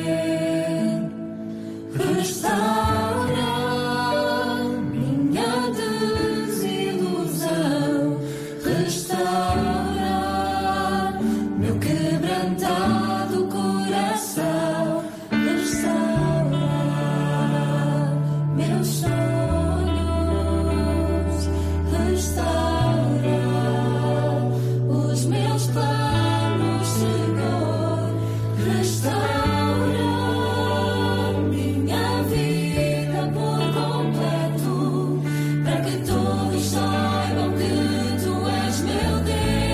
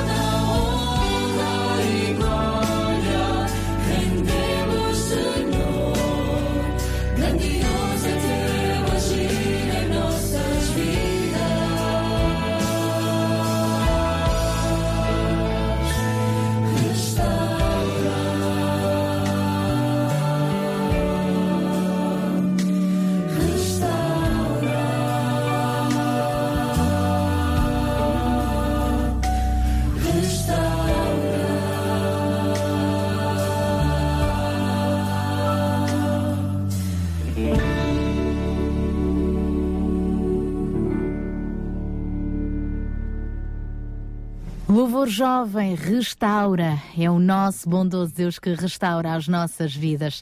São dez horas e quatro minutos, é a terceira e última hora do Sintra com Paixão. Lembramos um apelo que lançámos já esta manhã, uh, no final deste mês, no fim de semana do dia vinte e oito e vinte e nove de março, vamos ter um grupo de adolescentes e jovens da Jocum, os Kings Kids, Jocum Jovens com uma Missão, que vão estar em Mãe Martins, na freguesia de Algueirão, Mãe Martins, a visitar idosos, a ajudá-los na limpeza das suas casas, com pequenos serviços de manutenção, animação de crianças também, enfim, mas o, o foco vai ser realmente arregaçar as mangas e ajudar os idosos a limpar as suas casinhas. Aliás, vão estar a limpar os, a, a casa dos idosos enquanto conversam com eles, e haverá assim também este intercâmbio entre gerações. Mas para isso, claro, é preciso material, é preciso produtos de higiene, lixívia, luvas, detergentes para as cozinhas, casas de banho, vassouras, sacos de lixo, esponjas, panos do pó, etc, etc, etc. Aqui as luvas já tivemos aqui alguém que nos deu, o nosso querido Daniel Galaio, mas falta-nos o resto. Então, se puderes vir até aqui às nossas instalações, na R C S, Portela de Sintra, durante a próxima semana e a seguinte, vamos estar então a receber em horário de expediente todos estes donativos que serão então muito bem empregues uh, nesta causa, este grupo de jovens que vai estar então a colaborar assim com as associações Ser Alternativa e Diaconia. Contamos consigo. E agora, João, contamos contigo. Muito bem, Sara. Um, uh, ainda dentro deste tema, nós temos estado a abordar ao longo de todo este programa, uh, e, e realmente pegando, pegando no, no, uh, no tema principal de, da fome, e não fome só de alimentos, mas fome de afetos, fome de família. Nós estávamos a ouvir há pouco António Calaim, que nos falava uh, da dor da separação, mas na separação não só no sentido de algum divórcio ou do, ou, ou do falecimento de, de algum uh, ente querido, uh, mas uh, também pela própria natureza de, de, de, da vida humana, isto é, os nossos filhos saem de casa, uh, enfim, casam, isto costuma-se dizer, né? Quem, uh, quem casa quer casa. Uh, portanto, estamos a falar de separações, mas são separações mais físicas e, e às vezes, uh, pronto, acaba, as pessoas acabam por viverem de uma forma bastante distante, e sobretudo nesta altura em que os jovens procuram sair do país, uh, imaginamos, não é? Uh, bastante a dor que, que, que isso possa uh, provocar na vida de pais, uh, avós, apesar de todos compreendermos que é, é, é natural. Natural, faz parte da vida. Um, e dentro desta, desta dor, vamos lá assim chamá-la, dentro desta uh, temática de fome de afetos, uh, fome de carinho, de relacionamentos, uh, há um antídoto muito claro que uh, a própria Bíblia nos ensina. Um, e, e, quando digo é muito claro, é claro e simples e direto. Um, aquilo que o Senhor Jesus nos, de alguma forma, exorta a cada um de nós, apela a cada um de nós, é nós estarmos próximos. Isto é uma palavra uh, uh, muito simples, uh, o estar próximo de. Este o estar próximo de é estar em contacto, é, é estarmos perto de. O perto de não quer dizer viver uh, dentro da mesma casa só, ou ao lado um do outro, quer dizer ter uma relação uh, regular e uma relação de confiança que faz com que uma pessoa, mesmo estando distante uma da outra, possa se sentir acompanhada, acarinhada, uh, ligada, uh, conectada, mais segura. E esta realidade, este antídoto que de alguma forma a Bíblia nos ensina, este antídoto que de alguma maneira Deus criou para nós, é um antídoto que é simples de se viver, simples de se compreender, simples de se praticar, mas que na prática... Passando a redundância, é difícil de praticar. É difícil de praticar. Um, e, e nós vemos um pouco esta experiência, este fundamento uh, nesta, na, na experiência que uh, Jesus, uh, que a Bíblia nos relata sobre uh, uh, Jesus e o bom samaritano. Uh, é muito interessante porque num determinado momento, e, e, e vou ler o texto, Uh, portanto, diz, diz a Escritura: e eis que se levantou um certo doutor da lei, tentando e dizendo: mestre, que farei para herdar a vida eterna? E ele lhe disse: o que está escrito na, na lei, como lês? E respondendo ele, disse: amarás ao Senhor teu Deus de todo o teu coração e de toda a tua alma e de todas as tuas forças e de todo o teu entendimento, e ao teu próximo como a ti mesmo. E esse doutor da lei uh, disse-lhe, respondeu: bem, faz isso e viverás. Uh, melhor, Jesus respondeu ao doutor da lei dizendo: respondeste bem, faz isso e viverás. Ele, porém, querendo justificar-se a si mesmo, pergunta a Jesus: mas quem é o meu próximo? E esta é uma pergunta que, muito naturalmente, uh, nos podemos colocar: quem é o nosso próximo? Uh, de que próximo é que estamos a falar? E, e então surge aqui uh, esta, esta história que Jesus nos conta acerca do, do bom samaritano, uh, contextualizando a, a coisa, dizendo que descia um homem de Jerusalém para Jericó, e pronto, e foi assaltado, foi deixado meio morto, e que ocasionalmente descia por ali, pelo mesmo caminho, um sacerdote, vendo, passou, passou de largo, depois passou um levita, uh, e vendo, passou de largo, e chega à altura do bom samaritano. E diz: mas um samaritano que ia de viagem chegou ao pé dele, vendo-o, diz a Escritura, moveu-se de íntima compaixão. E esta compaixão levou este bom samaritano, bom samaritano dizemos nós agora, né? Porque na Escritura não dá lá escrito o bom samaritano, diz, é um samaritano. É, moveu-se de íntima compaixão, e desta compaixão nasceu todo o cuidado. Ele cuidou das suas feridas, cuidou da sua saúde, levou para um local que o albergou, e ele ainda por cima diz: cuidem dele, e tudo o que demais gastares eu te pagarei quando voltar. E Jesus pergunta a este homem: qual, pois, destes três te parece que foi o próximo daquele que caiu nas mãos dos salteadores? E ele disse: o que usou de misericórdia para com ele.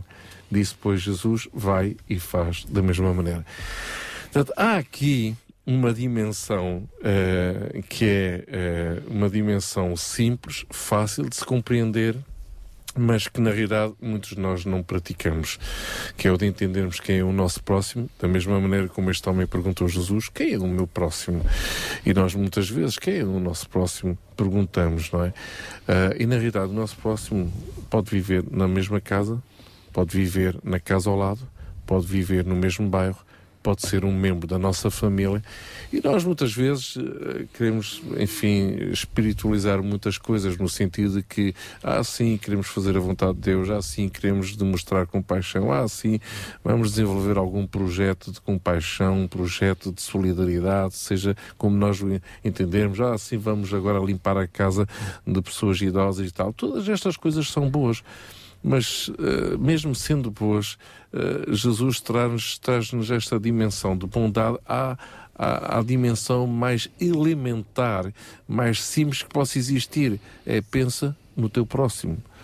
E não faria sentido, não é, nós estarmos a, a ajudar, uh, enfim, uh, pessoas que nós não conhecemos, quando as que temos na nossa própria casa ou que está a viver ao nosso lado, não fazemos caso nenhum, não é? Portanto, há Uh, o desafio de nós nos aproximarmos uns dos outros. A solidão afasta-nos. Uh, o afastarmos traz solidão. Uh, a vida materialista, a vida de alguma forma virada para o nosso próprio umbigo, enfim, uma vida uh, baseada uh, naquilo que a sociedade muitas vezes valoriza, que são bens materiais, bens financeiros, a nossa realização pessoal, a nossa carreira pessoal, a nossa vida, a nossa privacidade, o nosso património, as nossas riquezas, as nossas, as nossas, as nossas, pronto, aquelas nossas todas. Uh, depois aqui Jesus traz isto a uma dimensão muito simples. Uh, ama a Deus todo o teu coração, todo o teu entendimento, ama ao teu próximo como a ti mesmo. Olha, este é o desafio que nos traz, que nos, nos levou por, estas quase, por estes quase setenta programas que nós já desenvolvemos aqui no Sintra com Paixão, é nós podermos aproximarmos mais uns dos outros e cuidarmos uns dos outros. Este é o grande desafio que o Senhor Jesus também nos lança. Fica também este desafio para continuarmos atentos, até porque se é um desafio de Jesus, temos mesmo de ficar atentos. É melhor que sim, é melhor que sim. E já vamos continuar a falar sobre este assunto, sobre a questão da fome também, a fome que há não só em Sintra, mas à nossa volta, à volta do mundo, em todo o lado, a fome de comida, de saúde, de afetos, de esperança. E para isso vamos ter connosco hoje a ADRA, não é? É isso mesmo, vamos ter a presença do João Martins, ele que já está connosco em estúdio. Estamos também a aguardar a Fátima Faria. João Martins, que é o responsável a nível nacional da ADRA Portugal, e vamos receber também a visita de Fátima Faria, que é ela a responsável pela delegação aqui do Conselho de Sintra. Vamos saber tudo daqui a pouco. Para já, ficamos com Pedro Esteves e Marta Esteves. Se eu não tiver amor, hum, o que seria de nós?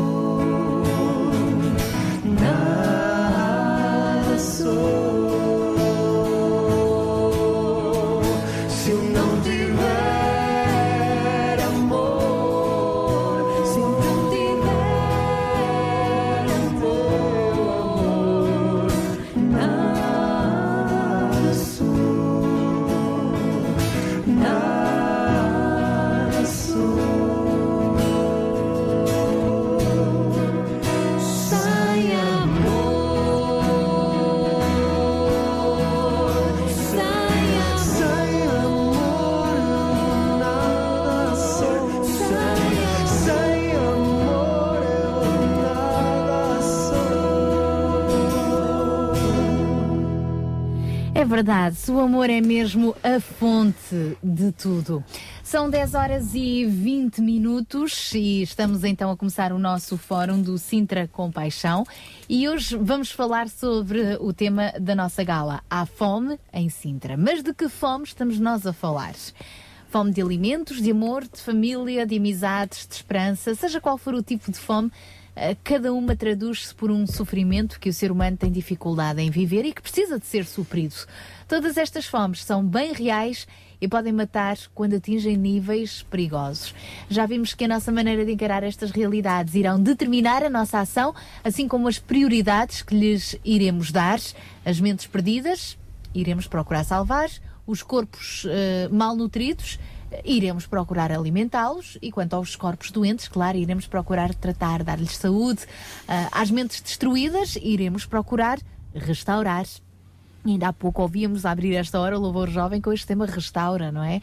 Os sistemas sociais injustos, ora então, vamos procurar torná-los mais justos. Quanto à violência, iremos procurar a reconciliação. A natureza em destruição, então iremos procurar tornar a natureza sustentável. Todas estas questões são importantes e vitais para as decisões do nosso dia-a-dia. Como já vimos na introdução do nosso programa da semana passada, a principal necessidade do ser humano continua a ser... de ser amado. Por isso é que também ouvimos agora, se não tiver amor, o que será de nós, não é? O conceito do amor implica uma relação, uma relação consigo próprio, corpo, uma relação com o próximo, mente, emoções, e uma relação com o seu Criador, Deus, uma relação de proximidade. E a pergunta continua, como vão estas nossas relações? Esta é uma pergunta muito séria que hoje vamos continuar a abordar. E desta vez, então, com um novo convidado. É isso mesmo. Acabámos de ouvir falar no próximo e temos aqui connosco o João Martins, já, já referido, ele que é responsável pela ADRA Nacional, sendo que a ADRA, João, está... Em primeiro lugar, obrigado por estares connosco hoje, mais uma vez. Muito bom dia. Eu, bom dia a todos. João, a ADRA é uma organização internacional que está implantada em mais de cento e vinte países. Eu diria que temos aqui um próximo... Uh, muito, muito alargado, não é? Porque uma instituição em cento e vinte países tem muitos próximos.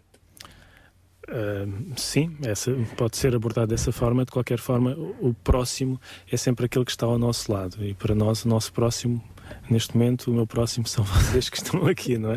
Uh, e eventualmente os ouvintes que nos estão a escutar são aqueles que são o nosso próximo neste momento. Uh, o, o objetivo, e a ADRA trabalha muito uh, na comunidade local, trabalha com as pessoas onde elas estão, trabalha tentando capacitar e e aumentar a dignidade humana das pessoas quando estão em necessidade, quando, quando sofrem injustiça social, quando um, passam por qualquer tipo de, de necessidade, seja ela do ponto de vista alimentar, seja ela de educação, seja ela de saúde, seja ela numa emergência, num caso de emergência causado por uma guerra ou por, ou por uma catástrofe natural, ou ainda problemas eh, económicos, de desemprego, de... de da destruição das, das capacidades produtivas, etcétera. E, portanto, a, a visão que está por trás do conceito da ADRA de ajudar as pessoas em necessidade é justamente este, o de estar junto delas, o de estar junto do próximo, pegando no tema deste, deste programa. Estando junto, hum, não falando agora de uma vertente internacional, mas dentro do Portugal, uh, qual, qual têm sido as necessidades que vocês mais têm sentido como instituição? Com, medindo o pulso através das delegações, é certo que depois, mais próximo ainda que, que o próprio departamento da ADRA a nível nacional, são depois as delegações, não é? São elas que estão no, no terreno, mas daquilo que é, uh, de uma forma genérica, o que é que em Portugal mais têm sido uh, as necessidades nestes últimos anos? Uh... De facto, as nossas delegações, e nós temos neste momento cerca de setenta delegações espalhadas pelo país que trabalham semanalmente no apoio um, às, às populações e às comunidades onde estão inseridas. Aquilo que tem sido o seu maior trabalho ultimamente tem sido o apoio com famílias que passam por alguma dificuldade, por alguma necessidade. Um, e esse apoio tem sido feito de várias formas, ou através de cursos e palestras e formação para melhorar e capacitar as pessoas para melhorar a sua condição de vida, ou simplesmente através da distribuição alimentar. E o que temos sentido ultimamente é que existe uma grande e uma uma grande tendência para que famílias que tradicionalmente eram estáveis e que não tinham, uh, que eram consideradas uh, famílias normais dentro dos estándares uh, portugueses de, de, de estilo de vida, uh, de repente viram-se sem os seus meios de subsistência e de repente viram que um, tudo aquilo que tinham acabou por... por desaparecer, acabaram por perder. Tinham as suas dívidas, acabaram por perder as casas, tinham as suas... Uh, como perderam os empregos, não conseguem pagar, como continuam a ter os seus filhos uh, que, que precisam de enviar para a escola, um, acabam por passar por uma situação e por um que, que, que desaba totalmente em cima deles, porque tinham um estilo de vida a que estavam habituados e deixaram de poder ter. Um, ainda há pouco tempo eu falava com a nossa delegada da, da Figueira da Foz e ela contava-me da história de uma pessoa que eles foram entregar um, um cabaz de alimentos e quando chegaram a casa pensaram... Nós enganamos. Não deve ser bem aqui. Era uma casa realmente muito boa, com móveis muito bons e o, a pessoa, quando ela... Quando ela encontrou o senhor, ele disse-lhe, uh, está a olhar, está, está, está surpreendida com o que eu tenho aqui dentro, é? Uh, pois, não estamos habituados a, a, a encontrar estas coisas. Ela disse, olha, já nada disto é meu, uh, a casa está penhorada, os móveis nós já vendemos todos para conseguir realizar dinheiro e eu neste momento o que lhe estou a pedir nem sequer é para mim, é para os meus filhos, porque eles não têm absolutamente nada. E portanto é este tipo de coisas que, que nós temos assistido e, e é face a este tipo de situações que nós temos que ir respondendo e, e muitas das vezes este tipo de pobreza, este tipo de situações é uma, é, são escondidas porque as pessoas não gostam de se expor, não gostam de... E, e é natural, se, se nos acontecesse a nós provavelmente também não gostaríamos e aí há um papel muito importante dos voluntários e das pessoas que trabalham nesta área, que é o de manter sempre naturalmente o sigilo, manter sempre a, a, a reserva e a dignidade da vida das pessoas acima acima de tudo, é, e, e contribuir para que, de facto, aquilo que, que estamos a fazer por aquela pessoa naquele momento possa, de facto, cumprir, contribuir e para, para a melhoria da sua condição de vida. Acabaste por falar, pelo menos por duas vezes, na dignidade humana e que um dos esforços da ADRA é contribuir para, para a restituição dessa dignidade humana. Quando falamos deste tipo de pobreza, uh, falamos uh, diretamente proporcional a uma questão de, de perda de dignidade humana? Uma coisa está ligada à outra? Eu penso que a pobreza é uma violação dos direitos humanos. Uh, ela não está na Carta dos Direitos Fundamentais de, das Nações Unidas, não está lá a pobreza assim uh, de forma clara e definida, mas eu acredito que a pobreza faz parte dos direitos humanos. Todas as pessoas deviam ter o direito a ter uma vida uh, livre livre da pobreza, porque a pobreza acaba por nos uh, afastar ou limitar nas nossas escolhas, acaba por li- limitar a nossa liberdade. Tira-nos outras liberdades, não é? Exatamente, deixamos de ter a liberdade de podermos um, decidir de forma completa e total, porque estamos presos a uma realidade que muitas vezes da qual não conseguimos sair. E portanto, Uh, há que responder a estas situações de emergência em relação à pobreza e há que trabalhar com, a, com as sociedades, com, com os governos, com as autoridades locais, tentando, uh, em conjunto, como sociedade, um, construir uma sociedade mais justa em que as pessoas possam ter um verdadeiro e total acesso à sua dignidade e à sua forma de viver que seja consonante com aquilo que foi o plano de Deus quando nos criou. Uh, no início deste mundo. Individualmente, como é que cada um de nós pode fazer algo nesse sentido? Individualmente podemos fazer aquilo que foi referido há pouco pelo João, uh, que o bom samaritano fez. Quando nós olhamos para o samaritano, uh, nós vemos que ele não foi escolhido por acaso. Isto é uma história que Jesus contou, não sei se está baseada em algum facto real, mas foi uma história, foi uma parábola. Uh, e ele escolheu um samaritano, não foi ao caso. Ele escolheu um samaritano porque os samaritanos eram proscritos pelos judeus, eram pessoas de quem eles não gostavam e que estavam, de facto, uh, num, num canto da sociedade. Eram alguém... Quando nós hoje imaginamos um... tipo de cidadãos deste, deste, deste país ou deste mundo que achamos que são de segunda ou terceira ou de quarta, os samaritanos seriam de quinta. Uh, e, portanto, uh, quando Jesus diz uh, que o samaritano foi aquele que olhou para o próximo e que trouxe esta lição, um, está-nos a dizer a nós que não importa se nós nos consideramos cidadãos de primeira, segunda, terceira, quarta ou quinta, todos nós temos um papel nesta sociedade e todos nós podemos contribuir, tenhamos muito ou tenhamos pouco, todos nós podemos contribuir para construir uma sociedade melhor. Todos nós somos cidadãos deste mundo, cidadãos deste país, cidadãos desta cidade, cidadãos deste... De, deste bairro, cidadãos deste prédio ou cidadãos desta casa onde moramos. Claro. E, portanto, sendo esta, esta noção de cidadania, cidadania local, nacional ou global é muito importante e fundamental na forma como uh, abordamos uh, o nosso trabalho junto às pessoas com quem vamos entrando em contacto. Um... Em off, quando estávamos a, a conversar aqui, nós uh, fazemos em confidência, em off também falamos, tu partilhavas connosco que uma das, das ações, ou ultimamente a ADRA até tinha centrado mais as suas ações uh, precisamente nessa vertente, na vertente de motivi- motivar outras pessoas a se envolverem nos problemas de outros, um, criar corações com paixão, como nós costumamos dizer aqui no programa. Que tipo de ações é que a ADRA tem desenvolvido, visto que se tem centrado mais nessa área, Para, para tornar uma sociedade mais, com mais compaixão?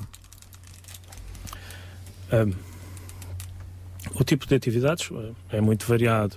Uh, nós trabalhamos muito com, com crianças nesse aspecto, uh, no âmbito da cidadania uh, ativa. Aliás, tem um programa específico n- Sim, nessa tem, área. Temos um programa específico juntamente com, um, com as escolas, tem, trabalhando sobretudo no período do verão, fazendo ateliês de verão com as crianças, procurando que elas descubram que existem outros mundos além do nosso mundo, que existem outras formas de pensar além da nossa forma de pensar. E, por exemplo, há um desses programas que é muito interessante, que tem a ver com coisas simples como a comida. O que é que nós na nossa gastronomia portuguesa temos que não é oriundo de Portugal? E se nós formos ver, há N especiarias, há N uh, tipos de alimentos que estão incluídos dentro do nosso...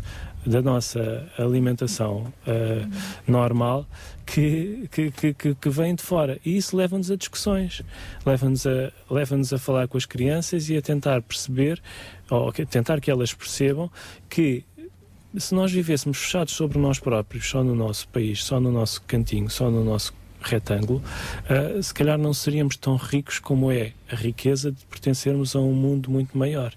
Isto pode ser trazido e pode ser traduzido para a, para a nossa vida local.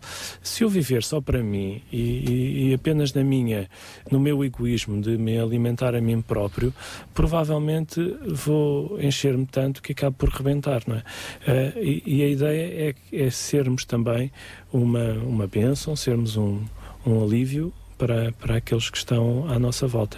E isso não é... Eu não encaro isto como sendo algo que... Eu sou muito bonzinho e por isso faço isto. Não, eu não olho para isto como sendo caridade. Eu olho para isto como sendo responsabilidade. Faz parte de mim. Responsabilidade se, social. Se eu sou um cidadão que nasci neste país, eu tenho direitos neste país, é verdade, mas também tenho deveres. E tenho... uma forma de contribuir para construir uma sociedade mais justa, uma sociedade mais solidária e uma sociedade em que todos possamos viver de uma forma mais realizada e feliz. Mais do que uh, sermos solidários com aquilo que nos sobra, não é? Hum. Com as migalhas que temos a mais, uh, somos solidários, partilhamos aquilo que somos e aquilo que temos uh, na nossa essência. Está connosco também a Fátima Faria, ela que é uh, a responsável, como tínhamos dito, pela delegação da ADRA aqui no Conselho de Sintra e que eh, daqui a pouco vai ter a oportunidade também de nos falar sobre uma das iniciativas que está mesmo aí já, já às portas, mas eu começava precisamente eh, fazendo à Fátima a mesma pergunta que fiz ao João. Também aqui em Sintra eh, nós tivemos já aqui o vereador da Câmara Municipal de Ação Social que nos falou, Eduardo Quintanova, que nos falou precisamente uh, que a necessidade maior no Concelho de Sintra era a fome. Temos tido outras, outras associações que nos revelam que essa também é a sua maior necessidade. Qual é a realidade da ADRA Sintra? Qual é a necessidade que vocês mais sentem junto da vossa delegação? Ora bem, antes de mais, bom dia, bom dia a todos que nos estão a escutar. Um, a ADRA Sintra uh, tem um papel aqui ainda não muito notório, uh, está, portanto, está a arrancar uh, e já há cerca de dois anos que nós v- temos vindo a apoiar famílias que entraram no desemprego, um, e famílias essas dentro de uma comunidade. Uh, temos presentemente cinco famílias, já chegamos a apoiar sete. Uh, e quando o número reduz, significa que há melhorias a nível de, da vida das pessoas. Um, e... Mas é também essa a, a maior necessidade, ou seja, a necessidade de, de porque o João estava-nos a falar que, que tem a ver com a questão do desemprego, a questão das pessoas um, entrarem numa situação de pobreza, às vezes até de uma, uma forma espontânea e repentina. Essa também é a, a necessidade maior. Essa, na... essa é a básica mesmo, é aquela que mais se vê, não é? As pessoas pedem ajuda porque realmente estão a passar dificuldades a nível financeiro e perante a crise que nós temos pela frente já há alguns anos, que ela está a avançar e dizem que vai haver melhorias, mas quando se fala em números de desemprego reduzirem... No terreno ainda não, não se sentem essas melhorias, é, é isso? Exatamente, não, isso não se verifica. Ainda ontem estive a falar com alguém do Centro de Emprego e que me disse que os números não reduzem assim como, como se vem cá para fora. Com, o que é que vocês, que iniciativas é que têm feito ou estão a desenvolver também para vocês terem recursos para depois poderem ajudar essas famílias? Ora bem, iniciativas dentro da nossa comunidade, uh, comunidade cristã, neste caso falarei, uh, nós temos um, um apelo que fazemos às pessoas uh, que uh, possam doar um euro por mês. E isso tem vindo a aumentar uh, os nossos meios para podermos também ajudar as pessoas. E temos feito também outras iniciativas do género de campanhas de recolha de alimentos, em que uh, fazemos, fizemos uma parceria o ano passado, em setembro, perdão, com a Junta de Freguesia de Rio de Moro, em que cinquenta por cento dos alimentos recolhidos era uh, para a ADRA Sintra e, e outros para, para a própria Junta de Freguesia. Foi realmente um sucesso essa campanha, recolhemos só para nós cinquenta por cento, foram cerca de trezentos e poucos quilos de arroz e outros tantos de massa, azeite, portanto só por aí, se... aí. Sim, azeite muito pouco, umas garrafinhas poucas foi o que menos deram, não é? Também o azeite talvez por ser um bocadinho mais caro, uh, e isto nós agradecemos imenso uh, a boa vontade das pessoas, porque tá, o público está sempre bem disposto a poder contribuir nestas ações. Um, atualmente temos um outro projeto que vai avançar no dia doze e treze de Abril. Uh, não sei se posso falar. Força, claro, força. Estamos e divulgamos já. doze e treze de Abril, em que uh, conjuntamente com a J A, uh, Sintra, uh, com a AIT, uh, a Associação Internacional de Temperança, uh, a J A é a Juventude Adventista, e uh, a ADRA, iremos fazer então um evento no Átrio Xabi. Ah, tu é aqui bem pertinho de é nós. Aqui, bem perto, aqui em Mãe Martins, na rua Xabi Pinheiro. Uh, nos dias doze e treze de Abril, o evento em que haverá uh, testes de, glic- de glicémia, portanto os rastreios, glicémia, colesterol, pe- tensão arterial, haverá também para as crianças teatro de fantoches, uh, música e outras surpresas, como por exemplo distribuição de revistas, Nossa Amiguinha, etcétera. Mas essa... o objetivo, qual é o objetivo dessa ação? O objetivo também tem um objetivo solidário, em que as pessoas ao entrarem poderão doar um pacote de leite ou uma garrafa de azeite, porque são as necessidades que mais nós sentimos uh, a nível depois de fazer compras, porque por exemplo nós temos o, o, ainda da campanha que fizemos, ainda temos alguma Alguns, coisa. Algumas coisas. Porque uh, vocês, o que, que é que fazem? Criam uma cesta básica, é isso? Criamos mensalmente e, e para, para montar essa dita cesta básica... Temos outros componentes, não é? Outros componentes que, que normalmente faltam. Falta. Então, nesse caso pensaram no leite e azeite, correto? Leite e azeite. Então, para isso, no, no fim de semana doze e treze de Abril, uh, vão estar no Átrio Xabi em Mãe Martins, inclusivamente no dia doze de Abril. Temos a nossa gala, portanto, quem não puder ir no dia doze, vai no dia treze. Uh, ou mesmo antes de ir para a gala, passa pelo Átrio Xabi, não há problema nenhum, dá para conjugar as horas todas. É das todas. quatro às seis da tarde, portanto. E, exatamente, e depois dão um, um pulinho até lá. Outros ouvintes que nos estejam a ouvir e que eventualmente não possam estar presentes, não possam ir ao vosso encontro, mas que gostassem de o fazer, também podem entregar aqui na R C S leite ou azeite e nós encaminharemos então para a ADRA Sintra. Muito obrigada. só, só já agora referir a uma coisa que me pareceu interessante. portanto, em troca, em troca desses alimentos não perecíveis, neste caso o leite e o azeite, vocês vão estar a, a prestar um serviço à comunidade Vamos, através de rastreios de saúde. Exatamente, rastreios de saúde. Portanto, as pessoas podem testar como é que está a saúde através do teste de glicémia, colesterol e tensão arterial. Portanto, fazem esse, esse diagnóstico em direto e depois as pessoas ainda podem levar as crianças porque elas estarão entretidas enquanto estão a fazer o, o percurso de, de, de, rastreio. de rastreio. Esta é uma forma de olhar, mais uma vez, para o ser humano de uma forma uh, global, de uma forma holística, de uma forma integral. Portanto, não apenas o ser humano que, uh, que precisa de, de ver como é que está a sua saúde e vai fazer o, o, o rastreio, o ser humano que também tem fome de afetos e ali poderá relacionar-se e poderá contribuir também com outras para outras pessoas que têm fome de alimentos e daí levarem alimentação, uh, a questão dos laços sociais, a animação para as crianças. Portanto, é uma constante para a ADRA olhar também para o ser humano com todas essas necessidades, portanto, não apenas para matar a fome com alimentos, mas com tudo o resto. Obviamente, esse é um ponto principal, é saber realmente quais as carências da ADRA a nível uh, humano, social, uh, na sua própria pessoa, na integração da pessoa uh, junto da sociedade. Esse é um dos papéis fundamentais da ADRA também. Vocês, para além deste tipo de fome, estamos a falar de, de fome, literalmente, de, de, de alimentos, um, têm uh, notado outro tipo de fomes, como fome de afetos, fome de relacionamentos, fome de família? Têm notado esse tipo de, de, de fomes nos Sim. vossos contactos? Sim, da semana passada eu fui a uma loja e ao sair da loja estava uma mulher sentada na beira da porta, ali assim, a pedir. Eu, uh, portanto... já tinha dado há quinze dias uma moeda uh, e eu pensei, não vou só dar, vou questionar.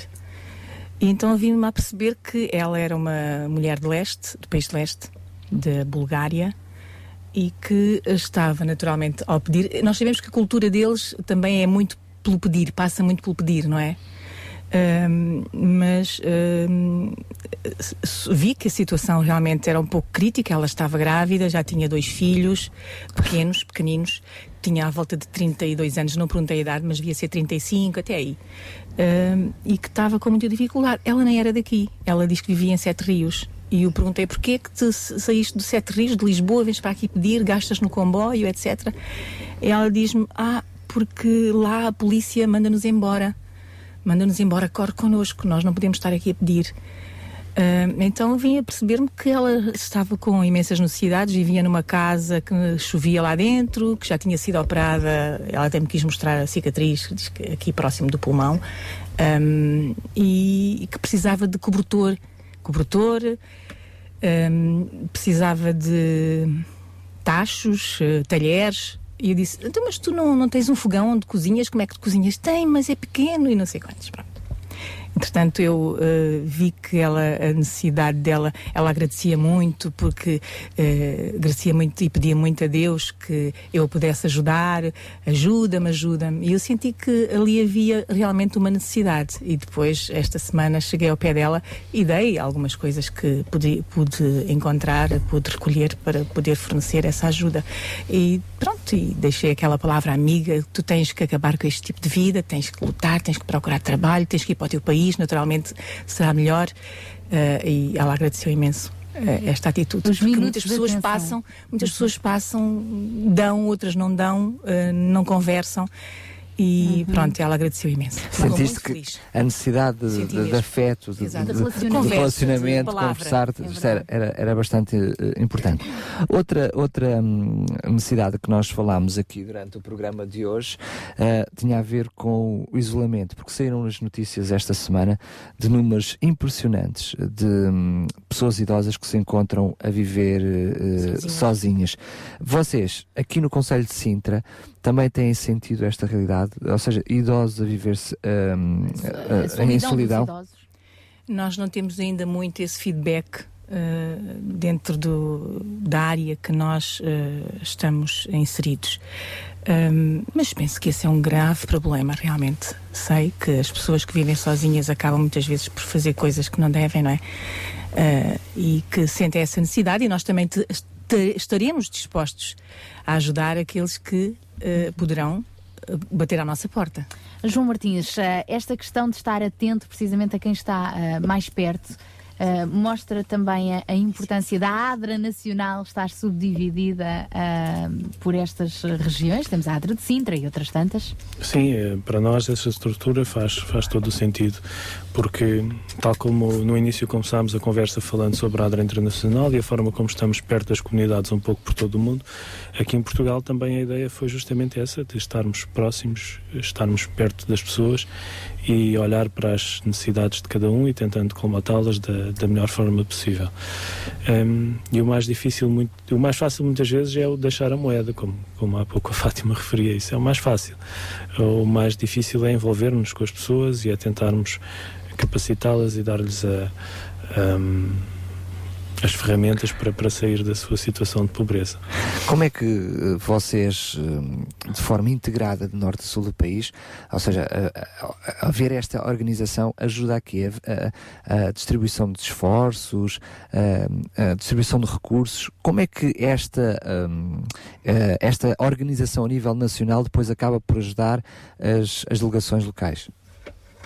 A coordenação é importante, o trabalho se não for organizado, andamos a correr atrás do vento.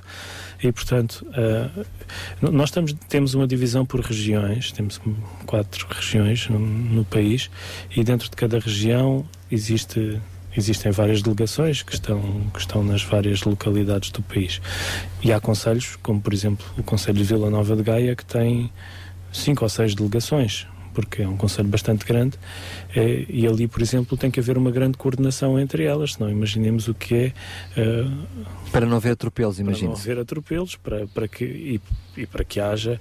Uh, um, um, a soma das partes é sempre superior, uh, o, o conjunto das partes é, o conjunto é sempre superior à soma, à soma das, das partes. partes. E, portanto, uh, uh, uh, é muito importante que, que, que exista esta coordenação, esta colaboração, e depois acabamos por aprender uns com os outros.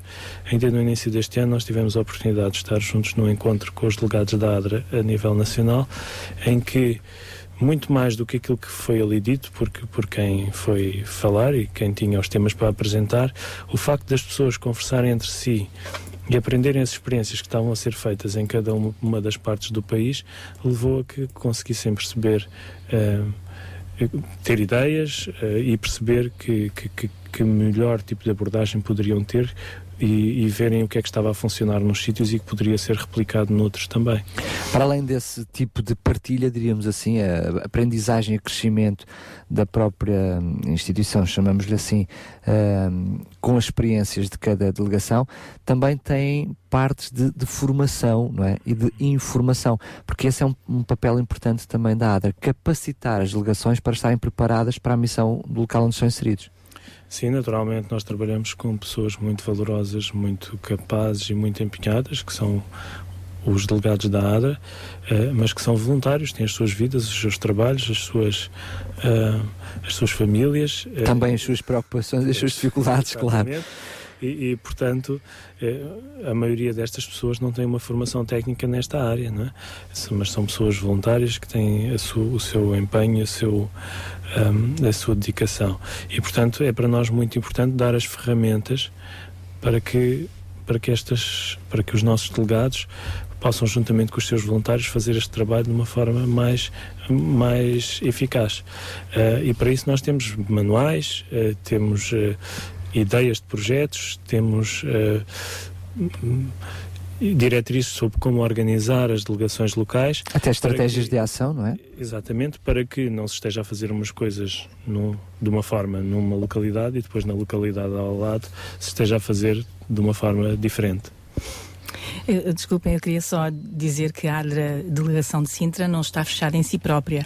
Ela colabora e, e estabelece parcerias sempre que oportuno com outras entidades. Uh, como, por exemplo, nós, além de termos voluntários nossos, que são jovens, uh, e não só, uh, também colaboramos com o Banco Alimentar contra a Fome. Quando tem campanhas, nós vamos ajudá-los nas suas campanhas também. E, e isso é muito gratificante, porque os nossos jovens estão sempre disponíveis uh, para colaborar. Então, estamos aqui abertos para poder colaborar. Muito, Muito bem. bem, então fica este convite, se está por perto da ADRA de Sintra, quem sabe não seja também uma ponte, uma forma de sentir mais útil. Estamos quase a terminar o nosso fórum de hoje, o fórum do Sintra com Paixão, e para já ficamos com um tema que tem tudo a ver com tudo aquilo que estamos a falar. Pelo meu próximo, vou dar o máximo, com os Aliança. Bem-aventurados os que dizem não ao mundo e se afastam dos prazeres irreais. Bem-aventurados os que sofrem no seu corpo as malícias e o desdém dos iguais. Bem-aventuradas as crianças inocentes que nasceram no calor de uma guerra. Bem-aventuradas as que são maltratadas. Foi por elas que Jesus veio à terra. Pelo meu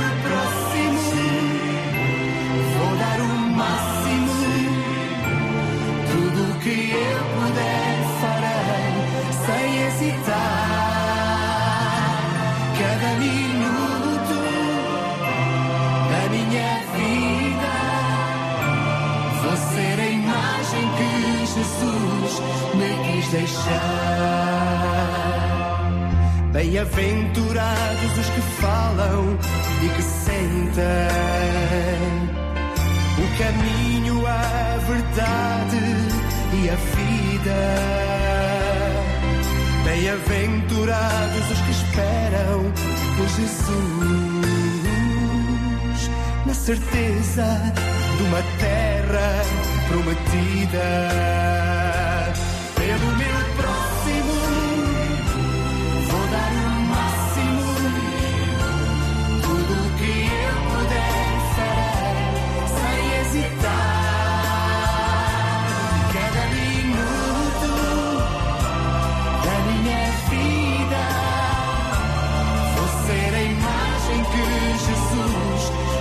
Deixar pelo meu próximo, vou dar o máximo, tudo o que eu puder farei sem hesitar. Cada minuto da minha vida vou ser a imagem que Jesus me quis deixar.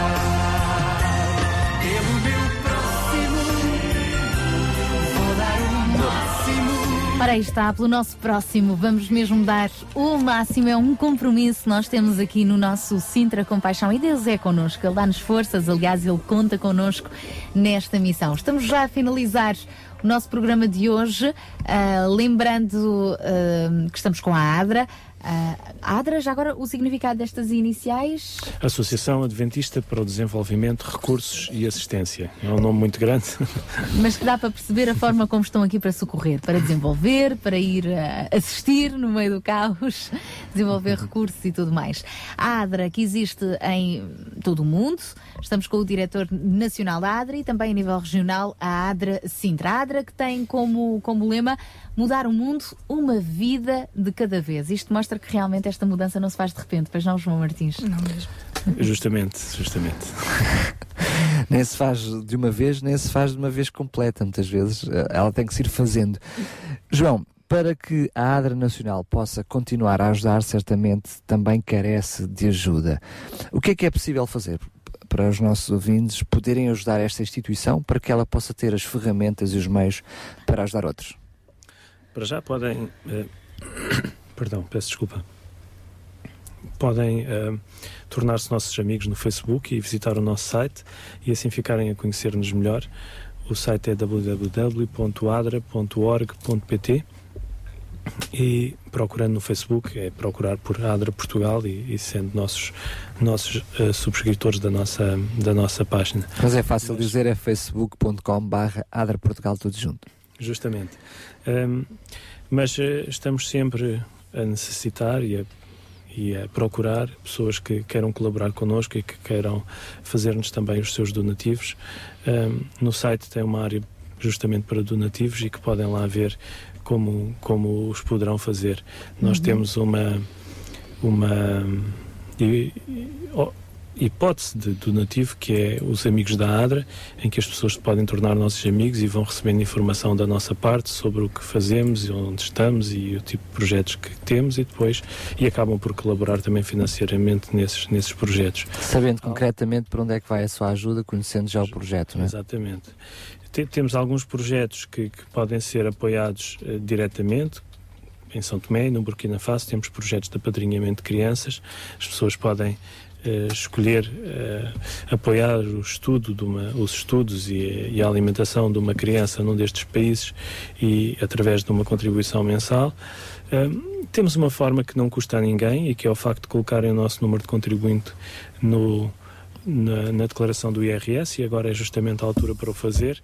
Quando entregamos o I R S, podemos colocar o número de contribuinte da ADRA ali, é o quinhentos e quatro, quinhentos e trinta e quatro, cento e oitenta e um, e colocando lá O, o contribuinte, zero vírgula cinco por cento do imposto que estamos a pagar vem diretamente para a ADRA. Um, e também, poderão, porque não dizê-lo, poderão aproximar-se de alguma das nossas delegações e ali também uh, dizer que estão disponíveis para apoiar através do seu voluntariado, do seu tempo, ajudar as pessoas também uh, nas nossas delegações. Muito bem, faço a mesma pergunta agora à Fátima, aproveitando para, porque estamos mesmo a terminar, que tu possas fazer um dois em um, que possas falar desta iniciativa já para este mês, de mais uma das parcerias, uh, nomeadamente com a Cercitop, e também que depois nos possas dizer o que é que é possível fazer para ajudar a ADRA local, ou seja, a ADRA aqui em Sintra. Uhum. Pronto, para já nós vamos ter então uma saída, uma visita a um lar residencial para pessoas com deficiência motora, um lar da Cercitop, que é ali no Recoveiro, em que os jovens irão ali também levar os seus afetos através de música e animação, e, e a ADRA irá uh, um, fazer chegar uns quilos, alguns quilos de arroz e massa. Esta é a comparticipação da ADRA ao irmos àquela visita, saber como é que estão aquelas pessoas, uh, conhecer a realidade. As suas necessidades também, e poder de alguma forma ser uma ajuda. Exatamente. Quanto à ajuda que nós necessitamos, estamos a necessitar então de leite, um pacote de leite ou uma garrafa de azeite, que isto entra no âmbito do nosso projeto no Átrio Xabi, no dia doze e treze de abril, das dezasseis horas às dezoito. São todos muito bem-vindos. Há ali rastreios de saúde e também fantoches e música e hum, outras, outras novidades. Muito bem. No fim de semana, doze e treze de abril, não se esqueça. Em cheio, vai ser um fim de semana, em cheio. Passa por lá pelo Adrian Xavi, depois apanha o comboio, vai direto para Queluz e está na nossa gala de Sintra. É isso mesmo. Muito bem, no domingo. É muito bem. Gala, e, e depois está... vai ser solidário. Mas para além dessa iniciativa, vocês na vossa sede também recebem este tipo de alimentos e outros não perecíveis? Recebemos, por exemplo, também, também produtos de higiene, são muito bem-vindos, que há sempre uma dificuldade, não é, em, em ter. Um, outras, outras coisas que possam surgir são pontuais. Se alguém precisar de uma cama, a ADRA já doou aqui um beliche à R C S, aqui há, há um mês atrás. Um, vão, vão ajudando à medida que vos é possível também, não é? Mas estava a falar como vos ajudar a vocês. Por, por exemplo, se quiserem deixar também para, para a ADRA de Sintra, podem deixar essas coisas aqui mesmo nas instalações da R C S, que nós, sem problema nenhum, faremos chegar, já sabem, okay. Alimentos não perecíveis, nomeadamente agora nesta fase, leite e azeite e também produtos de higiene. Quero dizer ainda que no nosso Facebook, facebook ponto com barra rádio R C S, uh, está já publicado uh, a informação sobre a ADRA, o site da ADRA, e também como poder ajudar através da entrega do seu I R S. Portanto, tem lá toda a informação, os números necessários, porque às vezes na rádio nós não conseguimos tomar nota. Está já disponível então no Facebook rádio R C S ponto P T. Inclusivamente pode ajudar simplesmente partilhando este post por outros uh, amigos que possam ajudar desta maneira. Uh, estamos a terminar. Lembramos que durante a próxima semana, além de estarmos receptivos a estes uh, apoios alimentares para a ADRA de Sintra ajudar outras famílias, lembramos que vamos estar também a receber, a receber produtos de higiene e de limpeza, não se esqueça, para ajudar um grupo de jovens que voluntariamente no último fim de semana deste mês vai estar então a intervir na casa de vários idosos, a ajudar nas limpezas destas casas e ao mesmo tempo também partilhando assim algumas boas conversas. Bom, o que nós precisamos agora então, já sabe, artigos de higiene e de limpeza, poderá entregar aqui nas nossas instalações Jerações, na Portela de Sintra, em horário de expediente. Parece que antes de nos despedirmos, a Fátima Faria tem só mais qualquer coisinha rapidamente a acrescentar. É só para dar o meu contacto uh, para aqueles que quiserem falar comigo sobre a ADRA e sobre aquilo Adra que Sintra. Nós estamos a pedir agora neste momento, uh, leite ou azeite. Mas também a, a R C S já se ofereceu para receber. Uh, o meu telefone então é o nove seis, seis dois quatro, nove sete zero nove. nove seis, seis dois quatro, nove sete zero nove. Muito, Muito obrigada. Bom dia. João Barros, nós fazemos já as nossas despedidas, não é? Sim, mais um programa que terminou e, e já preparando-me já para o próximo programa. Isto é mesmo assim, né? Quando termina o programa na sexta-feira já estamos a pensar no próximo. Uh, e no próximo uh, iremos dar continuidade Uh, a este foco da freguesia também da Liga João Martins e, e sobretudo uh, uh, a mobilização uh, de todo, toda a população do Concelho de Sintra uh, neste movimento de compaixão.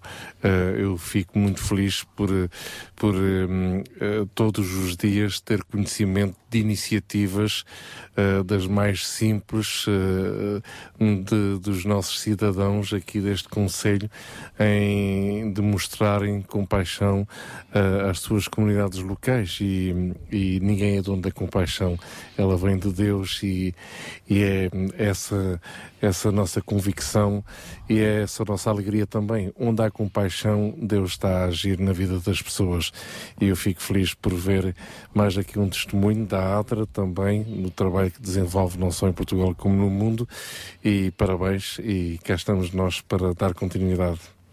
Não somos uh, donos da compaixão, nem doadores da mesma, mas queremos ser motivadores para que se torne coração compaixão. O programa Sintra Compaixão termina agora, mas queremos que possa continuar a ser um coração compaixão toda a semana. É isso mesmo, por isso até ao próximo programa, se Deus quiser.